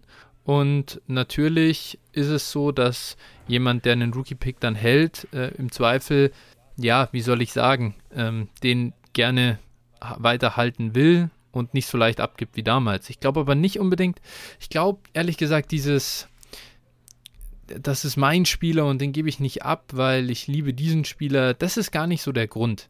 Ich glaube, dass Rookie-Picks, warum die schwierig zu kriegen sind, ist, dass jeder ganz genau merkt, mein, also du kennst dann im Vergleich zum Startup, kennst du dein fertiges Roster. Und du machst ja auch Erfahrungen, wie liquide einzelne Spieler sind. Du merkst, scheiße, im, im Startup konnte ich die ganze Zeit traden. Da war das überhaupt kein Problem. Ich konnte den Spieler, den ich wollte, da habe ich dann einfach nach vorne getradet, habe das und das abgegeben und das geht halt dann nicht mehr. Du hast dann nicht mehr so viele Assets in deinem Team, die andere auch wollen und wo die bereit sind, einen guten Preis zu zahlen. Und deine Picks oder dein First-Round-Pick im Prinzip ist halt das eine Asset jedes Jahr, das du abgeben kannst, wo Leute Interesse dran haben. Und das machst du halt nicht so leichtfertig. Und du weißt ja auch, hey, ich will jetzt auch nicht über die nächsten Jahre voll am Arsch sein, wenn ich meine Rookie-Picks abgegeben habe. Also ich glaube nicht, dass es unbedingt daran liegt, dass man zu sehr an dem einen Spieler hängt, sondern ich glaube wirklich, dass das Problem ist, dass die meisten merken, shit, äh, ich verliere meine Liquidität, wenn ich das, wenn ich das mache. Ja, und ich glaube einfach auch, wie gesagt, oftmals, wenn man jetzt so Draft-Picks im, im Rookie, im Startup-Draft mitdraftet, dass die Leute einfach das gar nicht so richtig vor Augen haben. Ne? Das gerade jetzt in der Phase aktuell ist das für viele haben sich vielleicht noch gar nicht so richtig mit der Draft-Class beschäftigt, haben vielleicht mal ein paar Namen gehört und sowas, glaube ich, denke ich schon. Aber viele denken, naja, gut, okay, wer wird das schon sein? Wie gut, und dann nehme ich lieber den bekannten Spieler ähm, den, den ich jetzt schon mal gehört habe, bevor ich da jetzt irgendwie einen Unbekannten nehme und vielleicht ist der doch scheiße oder wie auch immer. Oder landet vielleicht, wenn wir jetzt gerade, ne, vielleicht landen ja alle in blöden Landing-Spots und äh, dementsprechend keine Ahnung, ob die überhaupt irgendwas wert sind. So, dass das teilweise noch die Herangehensweise ist. Und das äh, wird sich ändern. Ne? Also je näher wir an den Rookie-Draft ranrücken, desto früher werden eben auch diese Picks gehen. Viele mehr, werden sich mehr damit auseinandersetzen, bekommen ihre Lieblingsspieler, sagen, okay, alles klar, den muss ich unbedingt haben. Und äh, naja, das piekt dann halt auch darin, dann Rookie-Draft-Zeit, ne? Dann werden wir halt, die Rookies wieder, werden dann sogar überbewertet sein, quasi. Vielleicht, ne? Also, das, äh, genau. Aber dementsprechend aktuell, ich glaube, es ist aktuell einfach die Zeit noch, ne? Dass wir eben, und dass wir eben diese un, mhm. Unbekannte, ne? Landing-Spots ist halt eben immer so ein Punkt, solange der nicht bekannt ist, ist es halt auch immer so ein bisschen dieses Rätselraten. Ich meine, das haben, werden wir ja in den Draft-Rankings, die wir ja dann äh, vorhaben, werden wir es auch ja. wieder sehen. Vorher können wir viel mutmaßen. Ich mochte letztes Jahr zum Beispiel Rashad Bateman, eigentlich den Spieler sehr, hasse halt den Landing-Spot. Mhm. Und äh, dementsprechend ist er bei mir dann halt äh, von irgendwo late first auf mid second ge gefallen. Gerutscht. Ja, ja, so, ne? Das kann natürlich auch passieren. Ja. Das stimmt absolut. Ich glaube generell vielleicht einmal noch kurz die ähm, These, dass man im Draft eher risikoreicher agiert und in Trades das Risiko mehr scheut. Ja, das wird sicher auf viele zutreffen. Ja, das ist, glaube ja. ich, ganz normal irgendwo. Das ist ja, weiß gar nicht. Das gibt es in so vielen, in so vielen unterschiedlichen Bereichen. Äh, was motiviert Menschen mehr? Nimm ihnen, äh, gib ihnen Geld erst im Voraus und drohe ihnen damit, es wegzunehmen. Äh, in dem Moment, dann, dann, dann ist er viel motivierter, als sich einen Bonus zu verdienen, den er am Ende erst gezahlt bekommt. Das ist so ein Beispiel, ähm, das ist das Einfachste. Und genauso ist das äh, da auch. In dem Moment, wo du das hast, du willst auf das aufpassen, ähm, das wird es das wird's geben. Das ist, ist einfach so. Wird man aber auch nicht ändern. Man muss das in Trades dann, äh, das ist deswegen auch die Kunst des Tradens irgendwo. Ne? Mhm. Ja. Ähm, äh, es ist ja auch äh, da auch wirklich einfach, wie gesagt, gerade der Zeitpunkt, wann trade ich für Rookie-Picks. Also das ist äh, auch während der Saison, man sieht es immer wieder, was dann für Spieler, für was für Picks abgegeben werden. Probier jetzt mal ja. äh, James Conner für einen First-Round-Pick wegzutraden. Ja, ja, da kann ich dir aber sagen, da kriegst du einen Vogel. Versuch, versuch, mal, versuch mal einen frühen Second für den zu bekriegen. Ja, ja. ja. Versuch mal für Coral Patterson einen frühen Second zu bekriegen. Und, genau, und probier, probier mal einen von den beiden äh, während des Rookie-Drafts wegzutraden. Dann bekommst du vielleicht einen Fünf-Runden-Pick, wenn es ganz gut läuft. also, ja, äh, ja, das war natürlich das eine Übertreibung, aber so ungefähr läuft es ja. ja. Ne? Dementsprechend, also, ja. Klar. Ich bin gespannt. Ich bin jetzt wirklich sehr, sehr gespannt, äh, wie das mit den 23er-Picks sein wird. Also, ähm, die 23er-Klasse wird ja sehr, sehr gehypt, nicht nur von uns. Ja. Und äh, Genau, ich bin mal sehr gespannt, wie das jetzt so über den Sommer und so weiter und auch gerade wenn es Richtung Saison äh, geht, wie das dann laufen wird. Ob die Picks auch dann zu bekommen sind oder ob das dann schon eher, dass die Leute eher die Picks behalten. Ich bin mal gespannt, wie sehr das auch bei mir selbst, äh, ja, jetzt weiter so anhält, ehrlicherweise, weil ich bin, wir haben ja jetzt viel über Devi geschrieben die letzten Tage ja. und ich gehe wirklich durch, durch das komplette äh, ja, ich mache ein komplettes Devi-Ranking für mich irgendwie mit 200, äh, 250 Spielern vielleicht sogar, so, wo ich mir anschaue, wie haben die jetzt letztes Jahr performt und was gibt es eigentlich für Spieler und also dafür, dass wir ja gesagt haben, kommen so viele Running Backs in 23, jetzt so wirklich Top-Prospects sind es halt, glaube ich, jetzt, also vier, mit denen ich mich richtig wohlfühle, wo ich sage, das sind wirklich Top-Talente. Mhm.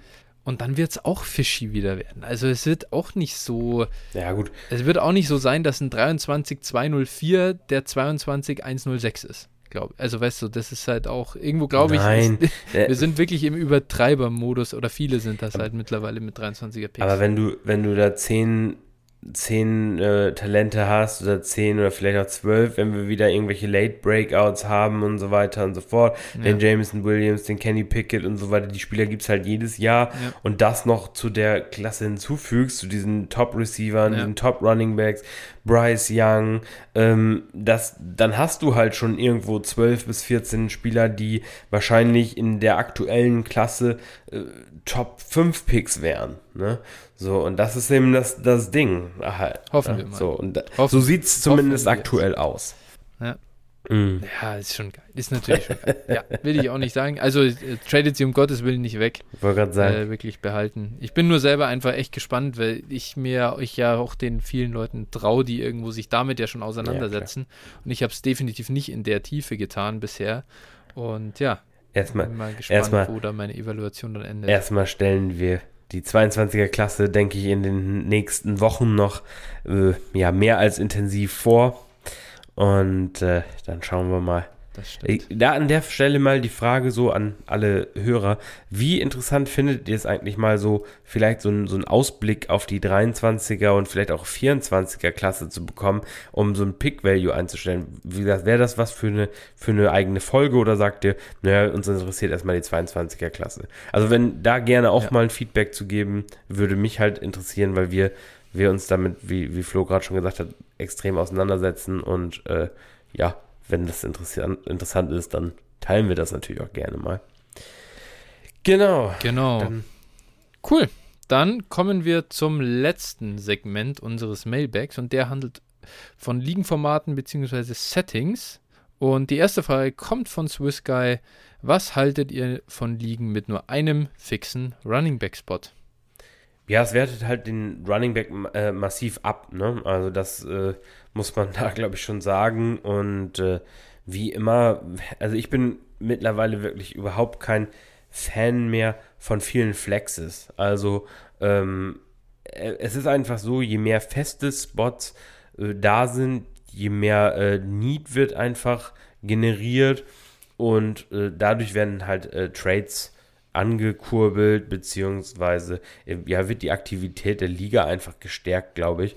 Dementsprechend, also würde ich auch mittlerweile wahrscheinlich empfehlen, immer mindestens zwei Running Back Spots, drei Wide Receiver und einen Tight End fest zu haben. Und äh, wie gesagt, dadurch wird einfach, werden einfach Needs generiert, sodass man dann eben äh, traden muss. Weil wenn ich einfach nur Flex, yes. Flex-Spieler habe, dann brauche ich einfach nur die höchsten Scorer und dann kann ich halt auch, äh, keine Ahnung, Bestball spielen. ist so. ja. ja. ist ja halt so, ne? Dementsprechend. Ja, ich sehe es ich ja genauso. Wir haben da jetzt schon so oft drüber gesprochen.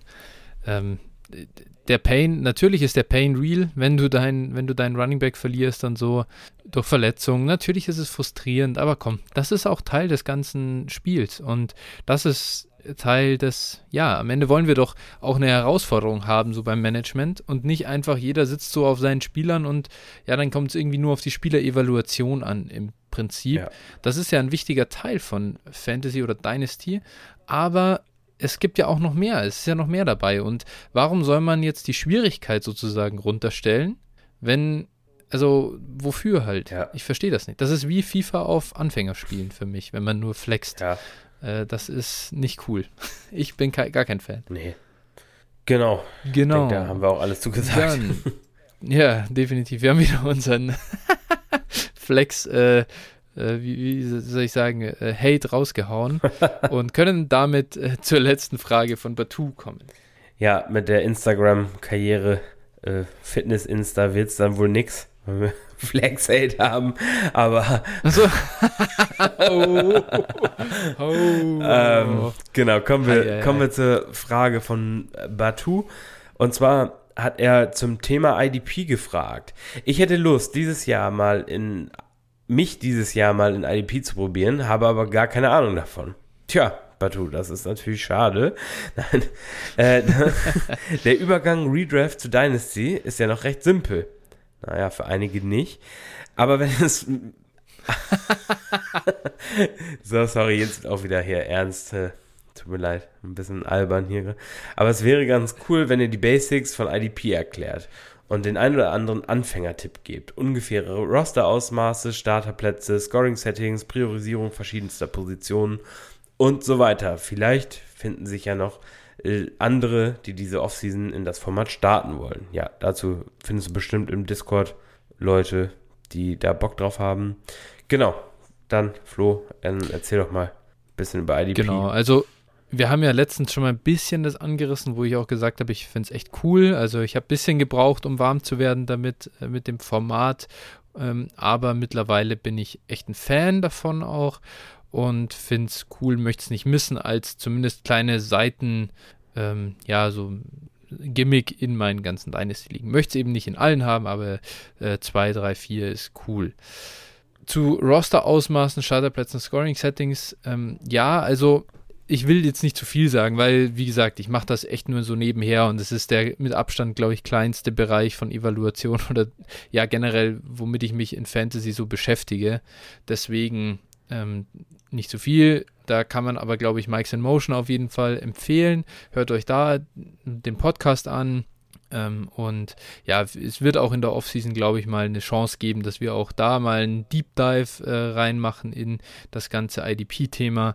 Ähm, dann auch mit Focus Dynasty natürlich. Aber die Jungs machen da auch echt einen guten Job. Also hört da gern mal rein, wenn ihr ähm, ja, dafür Zeit findet.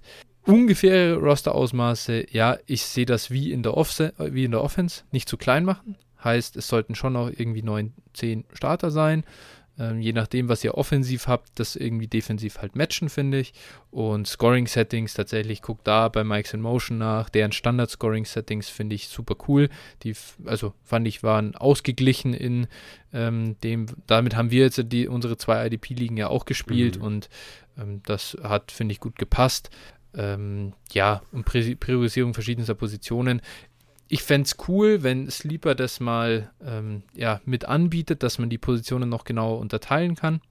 Heißt, dass man wirklich zwischen Edge und ähm, Defensive Tackle zum Beispiel einfach unter, unterscheiden kann oder Inside-Outside-Linebacker. Gut, Outside-Linebacker wird unter Edge laufen. Halt so, dass man die, das noch ein bisschen äh, genauer hinbekommt. Da kann man dann auch ja jeweils noch mit D-Line und Linebacker als, als Flex zusätzlich ähm, so ein bisschen für Entlastung sorgen, dass es auch nicht zu starr wird, genauso wie wir es halt in der Offense auch machen. Aber ja, ich denke, das sind so die, ähm, ja, die, die Basics und ja, ich glaube, äh, Roster, sage ich mal, oder Positional Value ergibt sich dann, wenn ihr euch mal damit auseinandersetzt, äh, welche Spieler wie gut gescored haben und so weiter ja. und das auch über die Jahre bestätigen. Genau, also da habe ich mir so ein bisschen so eine kleine, kleine Brücke eigentlich gebaut und zwar das mal so ein bisschen auf die Offense umgelegt. Also ähm, die, also vom, vom, äh, von Positionsbezug, also so D-Liner, also besonders die Ends starten wir in der Regel, ne, solange es noch keine, äh, kein Muss ist, eben auch die Tackles zu starten. Ähm, mm. Natürlich Aaron Donald oder so ist eine Ausnahme, aber ich sag mal so, die, die Defensive Ends sind so ein bisschen die, die Wide Receiver, ne, gerade so die Top Stars kann man so mm. äh, vergleichen, weil die eben, ähm, ja, ich sag mal, ein relativ langes Leben haben, gerade diese, diese Stars, ne, wie die Bosas oder ähm, TJ Watt oder so, die, die in die Richtung und eben diese Boom Games haben, weil Sex natürlich mhm. ordentlich Punkte bringen und wenn dann so ein TJ Watt mal drei oder drei drei Sacks, ja. eine Interception und irgendwie ein Force Fumble hat, dann macht er halt auch mal irgendwie 40 Punkte. Ne? Und das irgendwie ja. erinnert mich so ein bisschen an, äh, an Wide Receiver. Ähm, und die Linebacker sind eher die Running Backs. Die liefern konstant eigentlich ihre Punkte, einfach durch Volume bei den Tackles, ähm, sind aber auch dann oftmals leichter zu ersetzen. Also du findest Linebacker eigentlich wie Sand am Meer, außer die natürlich auch da wieder die Topstars so und äh, aber die verletzen sich auch schneller, sind schneller weg vom Fenster und genau und deswegen habe ich die mal so ein bisschen mit den Running Backs verglichen. Mhm. Und äh, die DBs sind so ein bisschen die Tight Ends. Und zwar, äh, ja, da gibt es nicht viele ganz gute. Und wenn, sind die vor allen Dingen Big Play abhängig. Ne? Gerade so INTs und sowas. Natürlich da auch wieder, äh, ja, Punktelieferanten, aber die werden in der Regel nicht so konstant äh, punkten. Da vor allen Dingen natürlich Safeties deutlich wertvoller. Also da war zum Beispiel mhm. Devin James der beste Scorer in, unserem, in unserer Liga ähm, als, ja. als Corners, weil Corner natürlich, ich sag mal, außer jetzt hier zum Beispiel Meister Trevor Dix. Dix. natürlich gut für so ein Format. Aber bei Corners würde ich ja zum Beispiel nie diese Topstars, die jetzt nur auf dem Island sind, nie angeworfen sind, nehmen, sondern wirklich die, die ja. auch, äh, also Slot Corner, die auch viel tackeln und vor allen Dingen auch öfter angeworfen werden. Also das, das ist immer so ein bisschen da so ein Punkt und ja. äh, Solange du für aufgegebene Yards in Coverage noch nichts an Minuspunkten ja, genau. bekommst, ist Trevor Dix noch gut startbar. Genau, auf jeden Fall. Ähm, ja, genau. Also das sind, sind so ein paar Punkte, die ich mir da noch zu den einzelnen Positionsgruppen ähm, aufgeschrieben habe. Ähm, vielleicht noch ganz interessant, ähm, so die Topstars wie ein Micah Parsons oder auch ein TJ Watt, der so ein bisschen der CMC der IDP war im letzten Jahr. Also, äh, ja, das ist halt so ein Monster, ne? Also der ist schon irgendwie hatte, glaube ich, über, irgendwie über 19 Punkte im Schnitt und äh, irgendwie Krass. die zweitbesten Scorer im gesamten IPP-Bereich lagen bei uns irgendwie so um die 15 oder so war es. Also mhm. genau, also der mhm. ist schon ein deutlicher Unterschiedsspieler dann auch gewesen. Und äh, ja, genau, also im, im Startup kann man so aus meiner Sicht, um das vielleicht nochmal zu sagen, so ab Runde 5, 6 irgendwo, ab Runde 6 eigentlich wahrscheinlich eher darüber nachdenken, über die Topstars im IDP-Bereich. Hm. Finde deinen äh, Vergleich Thailand äh, Defensive Back echt gut. Äh, gerade da auch noch nicht nur Big Play abhängig, sondern es gibt ein paar Elitäre und dann gibt es ganz, ganz viel, ja, Suppe. Ja, genau. Und es war sehr traurig. Ich habe deswegen, äh, so wie ich äh, dieses Jahr viel Wert auf Elite Tight End gelegt habe, was ja so semi geklappt hat, dann mhm. äh, wegen der Titans, die ich da vor allem gedraft habe, ähm, ja, das habe ich, so habe ich es auch mit Defensive Backs gemacht, beziehungsweise ich habe in beiden Ligen, glaube ich, ähm, äh, Jamal Adams gehabt. Und ja, was habt ihr mit dem Blitzboy gemacht? Ihr habt ihn kaputt gemacht. Äh, Pete Carroll oder wer auch immer da für diese Defense verantwortlich ist, hat sich entschlossen, ihn nicht mehr jedes dritte Play blitzen zu lassen. Und das war echt ein herber Schlag für meinen. Für, für, den Output von Jamal. Ja, er hat sich dann ja auch verletzt, ne? Und aber derjenige, der, ja, nicht, der dafür verantwortlich war, Ken Norton Jr. Äh, wird dafür nächste Saison nicht Ach. mehr verfügbar, äh, verantwortlich sein. Also dementsprechend ist Hoffnung da. nice. Das ist wirklich gut. Das ist gut zu sehen. Ähm, ja, genau. Äh, vielleicht auch wichtig zu sagen, ihr bekommt hier natürlich auch die volle Info zu den IDP Rookies. Also wir haben da yes. schon was geplant und äh, seid da auf jeden Fall gespannt mit, so wie es aussieht, mit einem Gast auch. Also von daher, da wird auch was kommen. Ich habe heute schon ein bisschen den Grind angefangen mit IDP-Rookies. Habe ich schon mal so reingelurrt, was so an Linebackern eigentlich reinkommt. Chad Muma. und äh, na, Kobe Dean. Und ja, der Kobe Dean, der ist so ein Devin bisschen Lloyd. Da, nach dem ersten Ding, das war, der sah echt ganz gut aus. Aber ja, kommen wir dann zu gegebener Zeit dazu, wenn ich auch wirklich was sage. Ja. ich dachte, du hättest jetzt so eine halbe Stunde einen Vortrag. Ja, klar. Sonst Aiden Hutchinson. Überlegst dir, sonst musst du gleich äh, hier, ich wollte schon sagen Germany's Next Topmodel, aber äh, es ist aber der Bachelor. Gleich Richtig, es ist mitgucken. der Bachelor, aber ich werde mich hier weiter in meiner Höhle eingraben äh, und äh, die Devi, den Devi, ja, Hype weiter, weiterfahren. ich werde noch schön analysieren Also jetzt. kein Hugo für dich. Nee, nee, nee, nee, kein Hugo für mich. Ich hole mir jetzt gleich meine Semmeln, mein Abendessen wartet. Ah ja, siehst du. Dann geht's weiter. ja. Perfekt. Genau. Gut, ja, zwei Stunden Marke, knapp geknackt, zumindest im Original. Man schaut, was davon übrig, übrig bleibt nach dem Bearbeiten. Euch vielen Dank fürs Zuhören. Dir vielen Dank für deine Zeit, Phil. Wir hören uns. Danke dir auch. Bis dann.